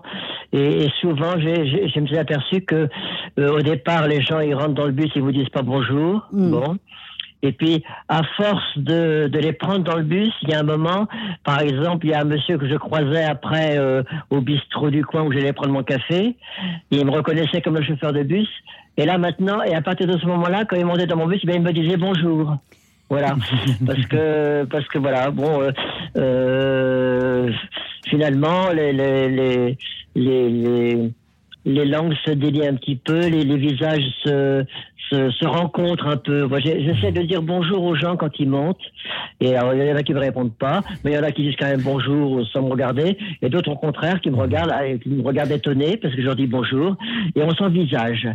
Donc, euh, pour moi, c'est important un petit peu l'envisagement parce que je suis toujours tourné vers vers la route, mais euh, pour moi, c'est important d'avoir des visages. parce que vous partagez non seulement la route, mais euh, les ralentissements aussi qu'il peut y avoir avec euh, sur cette route. Vous partagez les nids de poules, vous partagez euh, aussi bah, toutes ces, ces rencontres et vous êtes l'instrument de toutes ces rencontres. On, on le sait quand il arrive que euh, les transports s'interrompent pour une raison ou pour une autre, à quel point euh, cela nous manque parce qu'on ne peut plus aller travailler, on ne peut plus aller voir ses amis, on ne peut plus aller voir sa famille, Voilà. on ne peut plus aller se promener.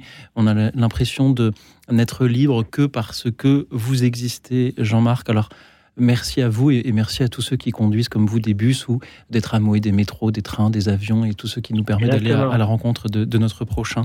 Merci Jean-Marc d'avoir été avec nous ce soir. Avec plaisir. Merci pour votre émission. Hein. Voilà. Merci à vous. C'était une grande joie de vous entendre ce soir, euh, Jean-Marc.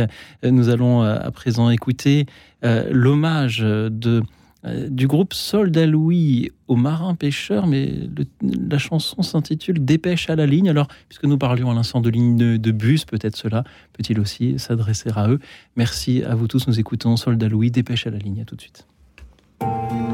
Écoute dans la nuit, une émission de RCF et Radio Notre-Dame.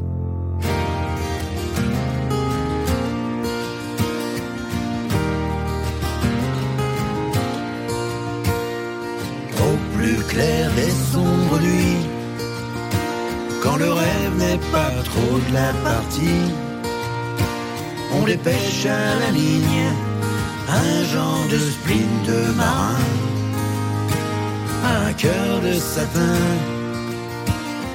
même les vagues sont endormies. Les machines osent à peine faire du bruit. Pour que nos brutes sous la bruine ramènent ces lignes au matin. Elles s'inquiètent d'un rien.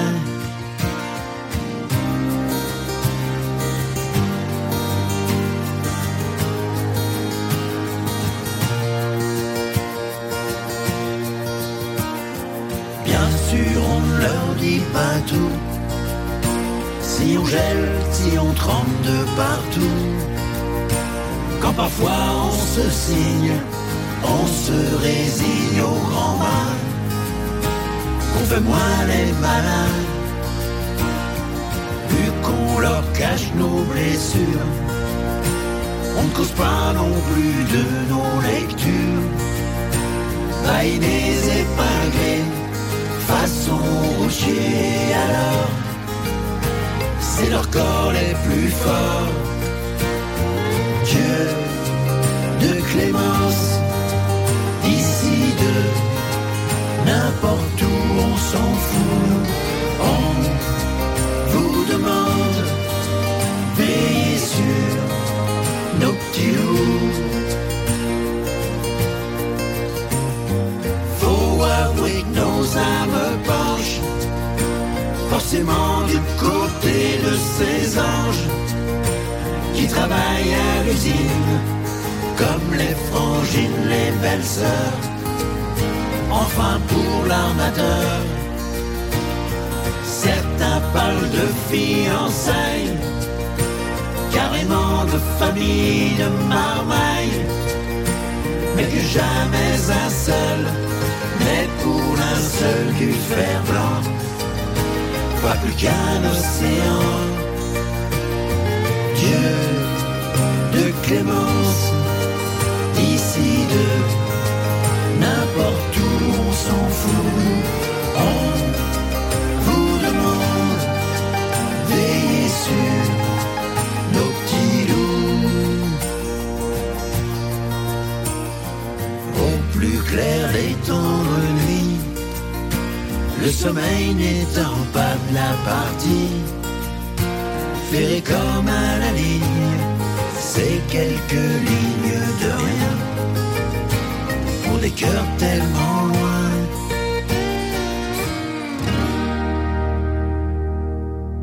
Au plus clair des sombres nuits, quand le rêve n'est pas trop de la partie, on les pêche à la ligne, chanter Soldat Louis, et vous, chers auditeurs, que chantez-vous? Dites-le nous en nous appelant 01 56 56 44 00. Que chantez-vous pour rendre hommage à ceux qui ont un, métier important ou pour nous parler de votre métier, nous dire quelles y sont les joies, les peines Toujours au 01 56 56 44 00. Nous accueillons Josette depuis Narbonne. Bonsoir, Josette.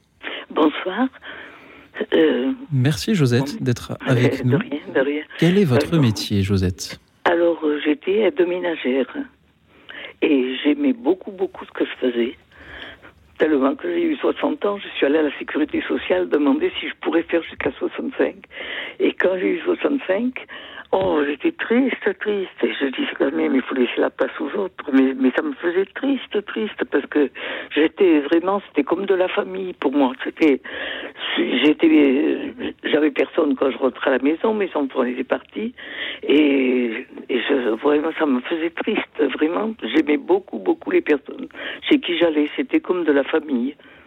Qu'est-ce que vous faisiez pour elle J'étais aide-ménagère, ben, ben, je faisais tout, même le dimanche quand je travaillais pas, j'allais leur, euh, j'achetais des gâteaux par exemple, j'allais leur porter un gâteau, voilà, je, prenais en peine parce que j'avais vu, j'avais vu l'autre personne, mettons dans un couple, l'autre était morte et décédée et tout ça. Alors le monsieur, le pauvre, était tout seul, ben je lui portais un gâteau le dimanche, j'allais le voir. Des fois une autre dame qui était très, très pessimiste, très malade elle avait perdu son mari et elle n'arrivait pas à remonter. Mais j'allais la promener le dimanche, on allait se promener. Puis j'aimais beaucoup cette dame et elle vit toujours, elle a 108 ans. Elle est loin de moi, mais je l'appelle toutes les trois semaines environ, je l'appelle et je lui demande de ses nouvelles. Et elle a toute sa tête et elle a 108 ans. Je suis restée au moins 20 ans chez elle. Oh, mais c'était tout des personnes comme de la famille. hein. Vraiment, j'étais très, très, très. J'aimais beaucoup ce que je faisais. J'aimais vraiment. Et puis, ils étaient très gentils avec moi en plus. Euh, par exemple, une fois, c'était il y avait eu les inondations pas loin de chez nous. Et je pouvais pas. Il allait au cimetière tous les jours pour voir sa, sur la tombe de sa femme. Et alors je disais, oh, j'avais une amie, j'aurais voulu nettoyer sa tombe et tout. Alors je disais, je peux pas, j'ai pas le temps. Alors tous les jours il me disait, vous êtes allé voir euh, sur la tombe de votre amie Alors je disais, non, j'ai pas eu le temps. Et un jour il me dit, j'ai bien nettoyé la tombe de votre amie. Oh, j'ai dit qu'elle est gentille, mon Dieu. Que des, vraiment, j'avais, j'avais que des, des, des gens d'une gentillesse. Alors, un monsieur qui était rude, comme ça, il parlait rudement et tout. Et puis il me dit, j'ai nettoyé toute la, la tombe de votre ami. Oh, j'avais tout le temps des, des joies comme ça, vraiment. C'était de la famille. hein. Josette, merci pour euh, votre témoignage de ce soir. Vous étiez aide ménagère Oui, et vous adoriez cela. Et pourtant, lorsque l'on parle euh, d'aide ménagère, euh, ce n'est pas le, le métier aujourd'hui socialement le plus mis en avant, le plus valorisé. Oh, Moi, sûr. si je disais à mes parents que je voulais faire euh, aide, aide ménagère, Ben je sais oui, pas comment on dit, peut-être qu'ils seraient, ils seraient peut-être Euh, un Il n'y avait pas beaucoup de métiers, c'est un village. Je- je- Josette, est-ce que, vous pouvez- est-ce que vous pouvez nous dire que- quels sont, quand on est aide-ménage, que- quels sont vraiment les moments de joie? Qu'est-ce qui fait que, euh, que vous étiez satisfaite de votre travail et que, et que vous n'aviez pas envie de faire autre chose, en fait? Ah, ben parce qu'il n'y avait pas d'autre chose de toute façon, mais j'aimais beaucoup quand même ce que je faisais. Parce que c'était comme euh, porter secours à, des gens, euh, ça aurait pu être mes parents. Et, et puis c'était âgé, ils étaient en difficulté quand même. Ils étaient et vraiment, vraiment. D'abord, j'aime beaucoup les personnes âgées. Même quand j'ai été à la retraite, je suis allée dans une maison de retraite et j'allais toutes les semaines voir les personnes âgées. Fait VM VMH, visiteur médical hospitalier. Et j'étais très, très, très amie avec les personnes âgées. Et je continue, on n'y va que pour la prière. Maintenant, on y va une fois par mois. Mais on y va quand même. Je continue d'aller. Et j'ai beaucoup, beaucoup de joie à aller les voir. Vraiment, ça me. Ils sont tellement malheureux. Ils nous, ils nous disent tellement des merci quand on est là. Ils disent Oh, que c'est gentil d'être venu, que c'est gentil. J'aime beaucoup, beaucoup les personnes âgées.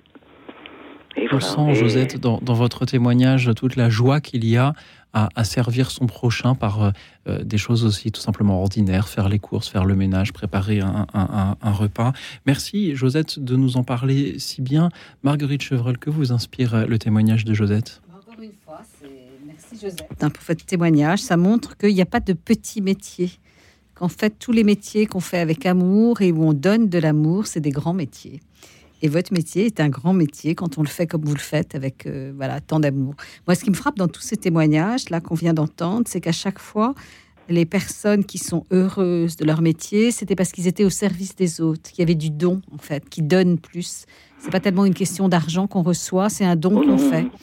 Et je trouve que c'est un point commun là dans tout ce qu'on a entendu là, et c'est très, c'est magnifique en fait. Et puis, euh, vous voyez, moi je me dis, eh ben quelle chance ont eu ces personnes de vous avoir euh, avec eux. Euh, vous les avez aidés avec elles plutôt. Vous avez été, enfin. Et moi, j'avais de la chance de les avoir. Oui, votre votre histoire du cimetière est très très, très, amusante, très- hein, très touchante. hein, le- Oui, voilà. j'aimais beaucoup, beaucoup les personnes. Et la dame qui a 108 ans maintenant, et, euh, je suis toujours contente de l'entendre. Mais Mm. alors, elle, elle demande de ses voisines, de ses anciens voisins et tout. Et elle va avoir au mois de juillet 108 ans. Ah là là, incroyable. Et je suis allée 20 ans chez elle. Et à un moment, elle s'est jetée dans l'aude. Tellement elle était triste d'avoir perdu son mari. Et des petits pompiers, des petits bénévoles pompiers, l'ont sorti de l'eau et tout. Et son neveu est venu la chercher, a dit, a demandé au docteur de la prendre à la maison parce que a dit, je ne l'aurais pas laissé partir si vous n'étiez pas venu la chercher parce que elle a, euh, elle, elle pouvait pas rester seule du coup qu'elle elle avait eu cette euh, truc de désespoir. Et elle, elle, elle vit toujours. Elle a 108 ans. Merci pour elle. Merci Josette, magnifique.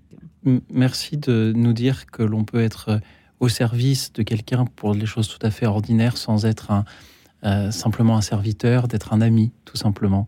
Euh, Josette, c'était une grande joie de vous entendre. Euh, merci pour tout ce que vous avez fait pour euh, ces personnes que vous avez aidées. Et je vous propose à présent d'écouter Jean-Marie depuis maintenant. Bonsoir Jean-Marie. bonsoir Louis Auxil. Voilà, je vais vous parler de mon métier de vétérinaire. Ça fait 43 ans que j'exerce ce métier et je l'ai exercé avec passion et je ne me suis jamais lassé. Il se trouve que euh, dans deux mois, je vais cesser mon activité et ça va être un petit déchirement. Voilà. C'est un métier extraordinaire. Alors, qu'est-ce qui est extraordinaire dans ce métier, Jean-Marc? Jean-Marie. Jean-Marie. Ce qui est extraordinaire, c'est que on soigne les animaux et en même temps on s'occupe des gens. Hmm. Voilà. Et, et c'est tous les jours. Et en plus, bon, j'ai eu la chance, euh, bon, il se trouve que j'ai pas mal euh, réussi et j'ai pu euh, monter une équipe de, on était neuf personnes. Hmm. Et il a fallu aussi gérer les équipes. Et quand on n'est pas du tout formé pour ça, quand on n'a pas d'expérience, eh ben, c'est une, c'est une expérience de vie. Et alors? On- Et Eh alors, ben, dites- dites-moi, parce que c'est intéressant, vous n'étiez pas fait pour être, pour gérer une équipe, a priori, un vétérinaire. A priori, on- je n'étais pas du tout formé pour faire ce que j'ai fait. Voilà. Et il se trouve que, eh bien, on, on fait des rencontres, on apprend des choses, et, et qui permettent de d'avancer, de, de résoudre des difficultés. C'est-à-dire que les autres, vous En fait, en fait, en fait on, on, on appréhende énormément l'humain. Oui. Euh, moi qui étais, qui suis quelqu'un de très réservé et de très timide, ça m'a, ça m'a,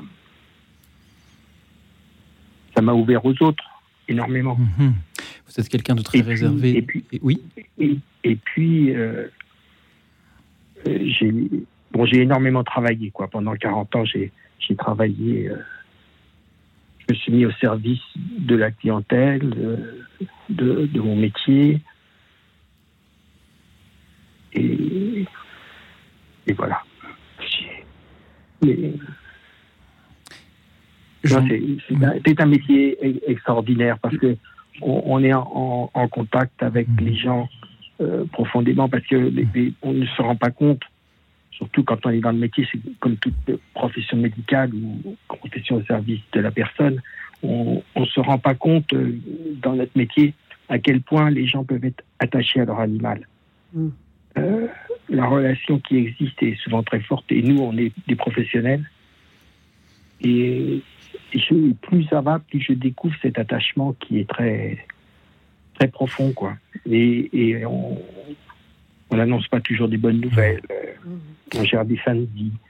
Jean-Marie, vous nous dites que vous êtes très réservé et très timide et pourtant vous témoignez euh, à l'antenne devant euh, toutes les personnes qui nous écoutent.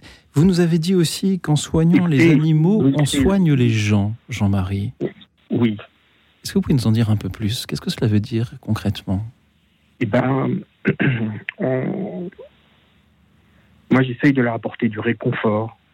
Euh, quand ils viennent, euh, quand ils viennent me voir en consultation, moi, j'en vois, je vois beaucoup de personnes dans la journée. Mais pour eux, ils ne voient qu'une fois, voyez. Donc, je- j'essaye de faire passer à ce moment-là un moment privilégié pour les gens, un moment unique. Qui viennent tout seuls, avec leurs enfants. Euh, voilà, c'est important. Et puis, on, et puis on, on- c'est un métier où, où il y a vraiment des, des émotions qui sont fortes. Vous voyez? Par exemple. Vous voulez un exemple? Allez-y, Jean-Marie. Par exemple, aujourd'hui, bon, monsieur est venu et il se trouve qu'il avait un chien. C'était la copie du chien que j'avais avant, c'est-à-dire c'était un dog allemand, une grosse chienne marron, etc. Elle était très belle. Mais il venait pour une boiterie. C'était pas grand-chose. Mais il fallait faire une radio. J'ai fait la radio et il se trouve que à l'issue de cette radio, euh, avant la radio, je savais ce qu'avait le chien, mais à l'issue de cette radio, je, je devais annoncer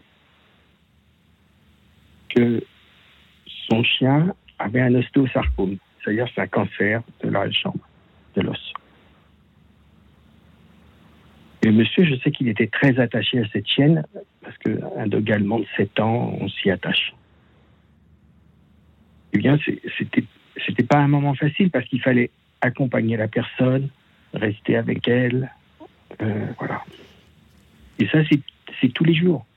Voilà. Donc c'est pour ça que c'est un métier qui est quand même euh, formidable. Merci, Jean-Marie. Alors, ce que je regrette, vous voyez, c'est que les jeunes vétérinaires actuellement n'arrivent pas à rester dans la profession. Voilà. Oui. Ils ont du mal avec la clientèle. C'est ce que Alors, l'actualité C'est vrai que la clientèle n'est pas facile. La clientèle n'est pas facile, mais euh, elle est quand même formidable. Et vous aussi, vous êtes formidable, Jean-Marie. Merci beaucoup. Non, non, moi je de, si, si, si, si, de nous en avoir parlé ce soir en soignant les animaux. Euh, on soigne les gens, euh, nous avez-vous dit. Euh, merci, Jean-Marie, d'avoir soigné tant de personnes. Et puisque vous allez prendre votre retraite dans, dans deux mois, Dans je, deux mois, oui. je, je vous la souhaite reposante d'abord. Et, et puis. Et puis, je vous souhaite d'a- d'accompagner, de soigner encore beaucoup d'animaux, beaucoup de, de- de- de personnes par euh, tout ce que vous allez pouvoir aussi faire de, de ce temps que, que vous avez. Voilà. Euh, Marguerite Chevrel, avez-vous un, un- un dernier mot pour, pour Jean-Marie? Ah bah, bravo Jean-Marie, Euh, vraiment, euh, euh, voilà, c'est c'est très émouvant de vous entendre parce que on a souvent une image un peu technique, vous savez, du vétérinaire, que voilà, c'est un professionnel, il est technique.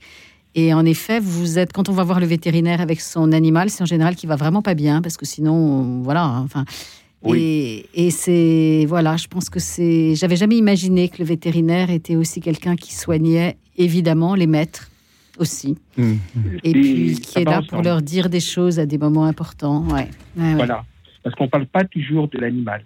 Non, bah non, non. Et puis l'animal, c'est tellement important aussi dans la famille. l'animal, c'est le lien. Oui, oui, Oui. absolument. Merci, Jean-Marie. Merci et bravo hein, pour tout ce que vous avez fait. Je vous remercie beaucoup et continuez cette belle émission.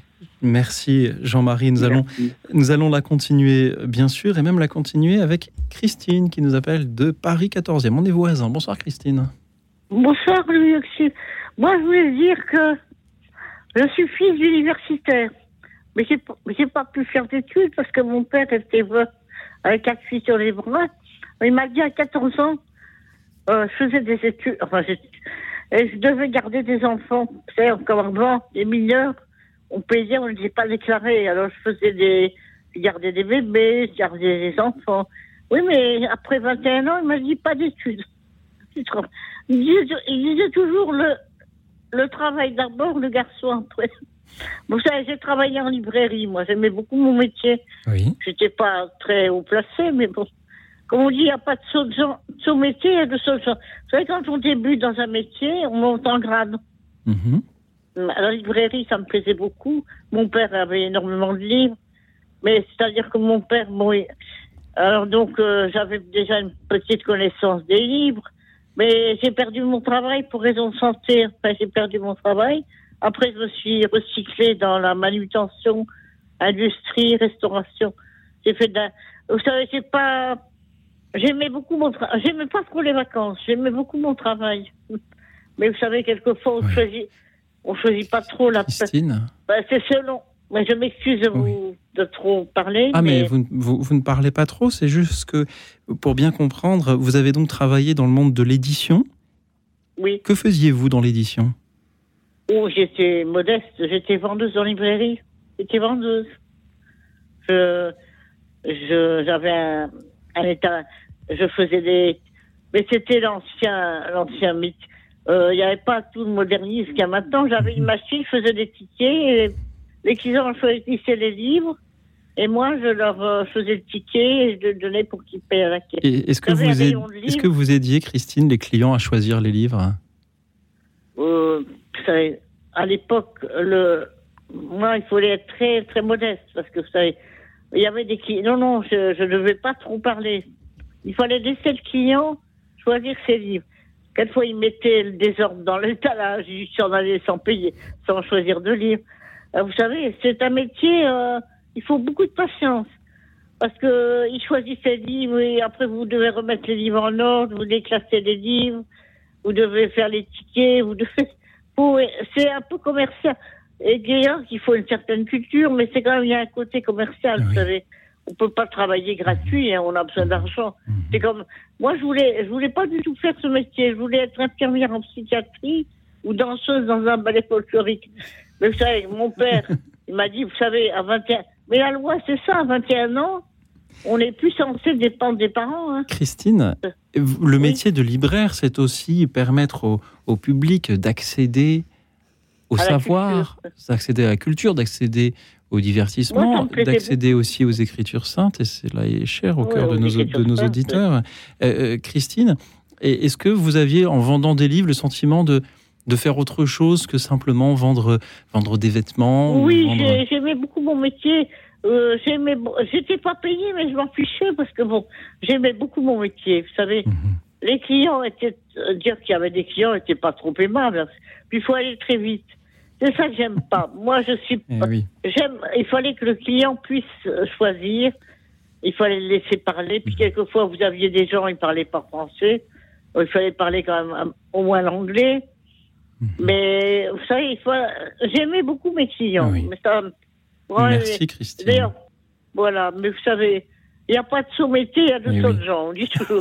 Christine, merci de nous en avoir parlé euh, ce soir. Oui. Marguerite Chevrel, que vous inspire le témoignage de notre libraire J'aime bien sa phrase, il n'y a pas de sous-métier, il n'y a que des autres gens.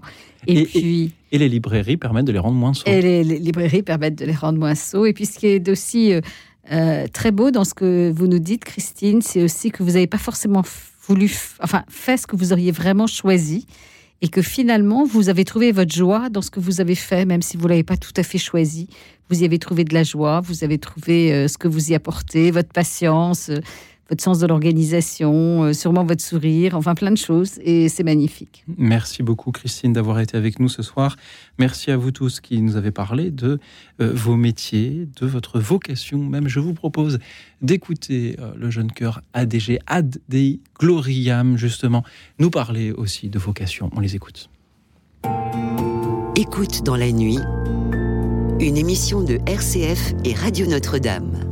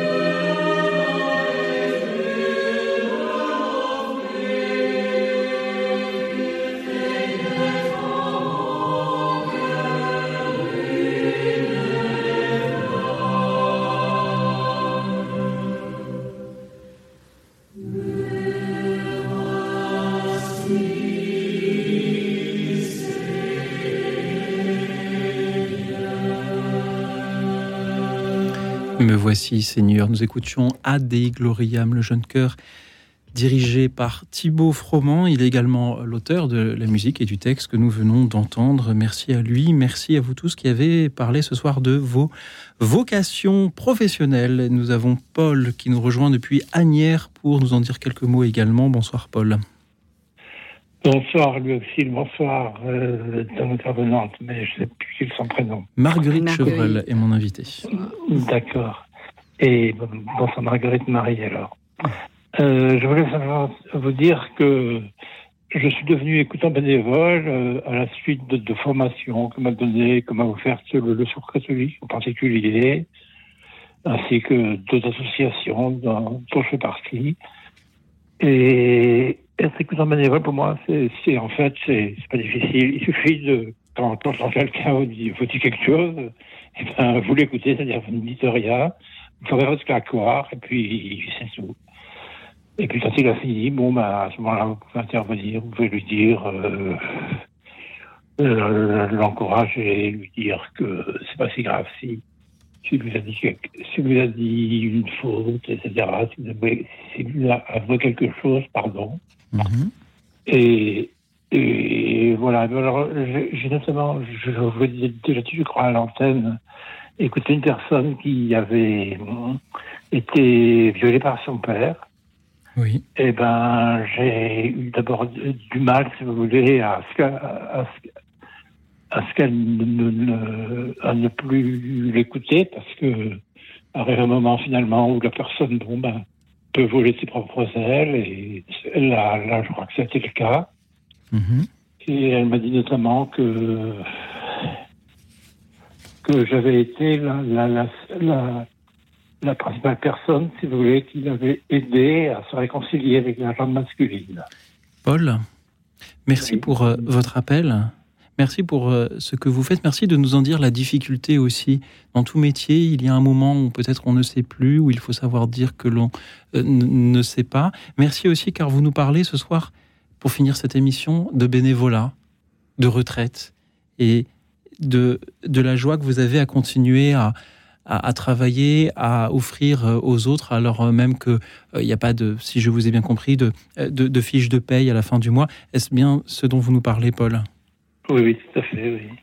Merci, Paul. C'était important, je crois, de, de l'entendre aussi ce soir en, conclusion de, de, cette émission, de voilà des limites que peut avoir un travail, mais aussi de la gratuité qu'il peut avoir et que l'on peut s'y accomplir euh, même si euh, voilà, il n'y a pas forcément de, de rémunération, c'est-à-dire que la rémunération n'est pas le seul, la seule chose que l'on attend d'un travail dans lequel on se donne. Marguerite Chevreul, mmh. que vous inspirent les, paroles de, Paul ce soir et, et, et toutes ces personnes qui s'engagent bénévolement?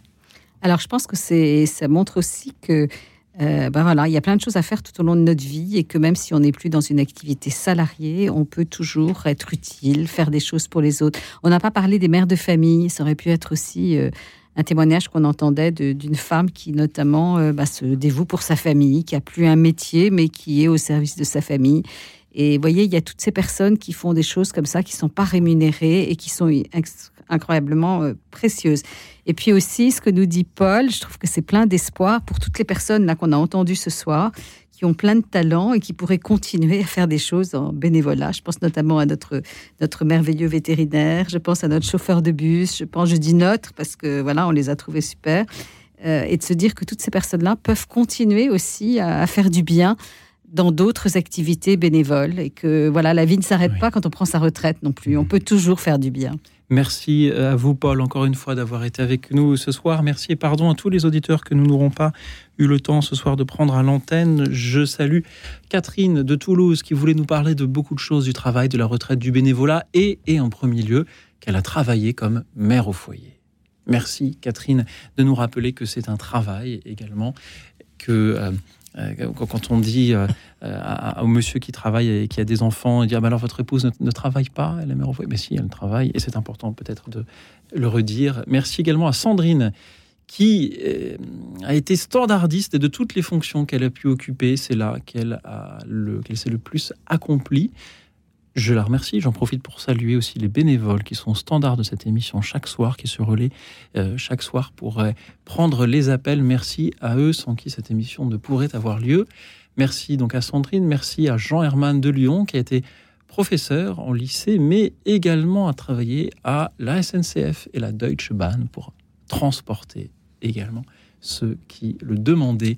Je salue Ahmed qui nous rappelle que l'apothéose est de bien aimer son métier tout en servant euh, les autres. Annick, euh, depuis la Mayenne, est en action de grâce parce qu'elle a toujours été très favorisée dans son travail. Je salue également Monique qui a fait beaucoup de métiers qu'elle détestait, mais il faut bien gagner sa vie. Puissent toutes les personnes qui ont des métiers qu'elles détestent y trouver des moments de joie, des moments d'accomplissement. Merci également à Marie-Arlette qui était agricultrice volailles, lapins, fruits et bien d'autres choses. Merci à vous, Marie-Arlette, de nous avoir nourris. Marie-Thérèse a été éducatrice de jeunes enfants, a trouvé un grand intérêt à être au service des autres. Je salue également Georges, il nous dit l'amour c'est de rendre l'autre libre. Il y a bien des métiers il s'agit justement de rendre l'autre libre, que l'on travaille dans les transports, que l'on travaille bien sûr comme coach en orientation professionnelle, comme vous, Marguerite Chevral, ou comme animateur de radio, où on donne la parole à des auditeurs. Merci également à Jean-Claude, à Marie-Thérèse, à Florence. Florence a beaucoup aimé l'émission et elle dit Ah, et si Louis Auxil pouvait témoigner Ah oui, c'est une bonne idée. Alors, Louis Auxil. le problème, c'est qu'il me reste qu'une seule minute et ça ne suffira jamais pour euh, témoigner de euh, la, la joie l'angoisse aussi un petit peu quand on prend l'antenne et qu'on ne sait pas du tout si les auditeurs vont jouer le jeu. Alors ils le jouent quasiment toujours, mais parfois il y a des thèmes que l'on choisit pas comme il faudrait et il y a moins d'appels et puis parfois les appels ne ressemblent pas à ceux que, l'on attendait, en bien ou en mal. Et puis parfois il y a euh, des grandes joies avec des appels tout à fait inattendus et, magnifiques. Il y a aussi le, le caractère insolite d'animer une émission de 22h à minuit J'avoue, je ne me dessinais pas du tout à faire de la radio, peut-être encore moins sur euh, Radio Notre-Dame et RCF et les autres radios qui nous font l'amitié de, de reprendre cette émission. J'ai atterri ici un peu par hasard, je vais juste faire un remplacement de deux mois et quatre ans après. J'y suis toujours et je reprends les paroles de Guy en début d'émission qui commençait en disant euh, euh, au début j'ai pu m'en sortir parce que j'ai inventé, puis après je me suis éclaté parce que j'ai inventé. Bien, c'est un peu pareil en ce qui me concerne dans cette émission. Il a fallu inventé, mais maintenant je m'éclate. Grâce à vous, Marguerite Chevreul, merci d'avoir été là. Merci, Luxil. Merci, à toute l'équipe d'écoute dans la nuit et merci en particulier à tous les auditeurs pour la beauté de leur témoignage ce soir. Nous avons, je crois, dignement fêté le travail. Il est donc temps de prendre un peu de repos et je vous le souhaite pour cette nuit. Merci à vous et à demain.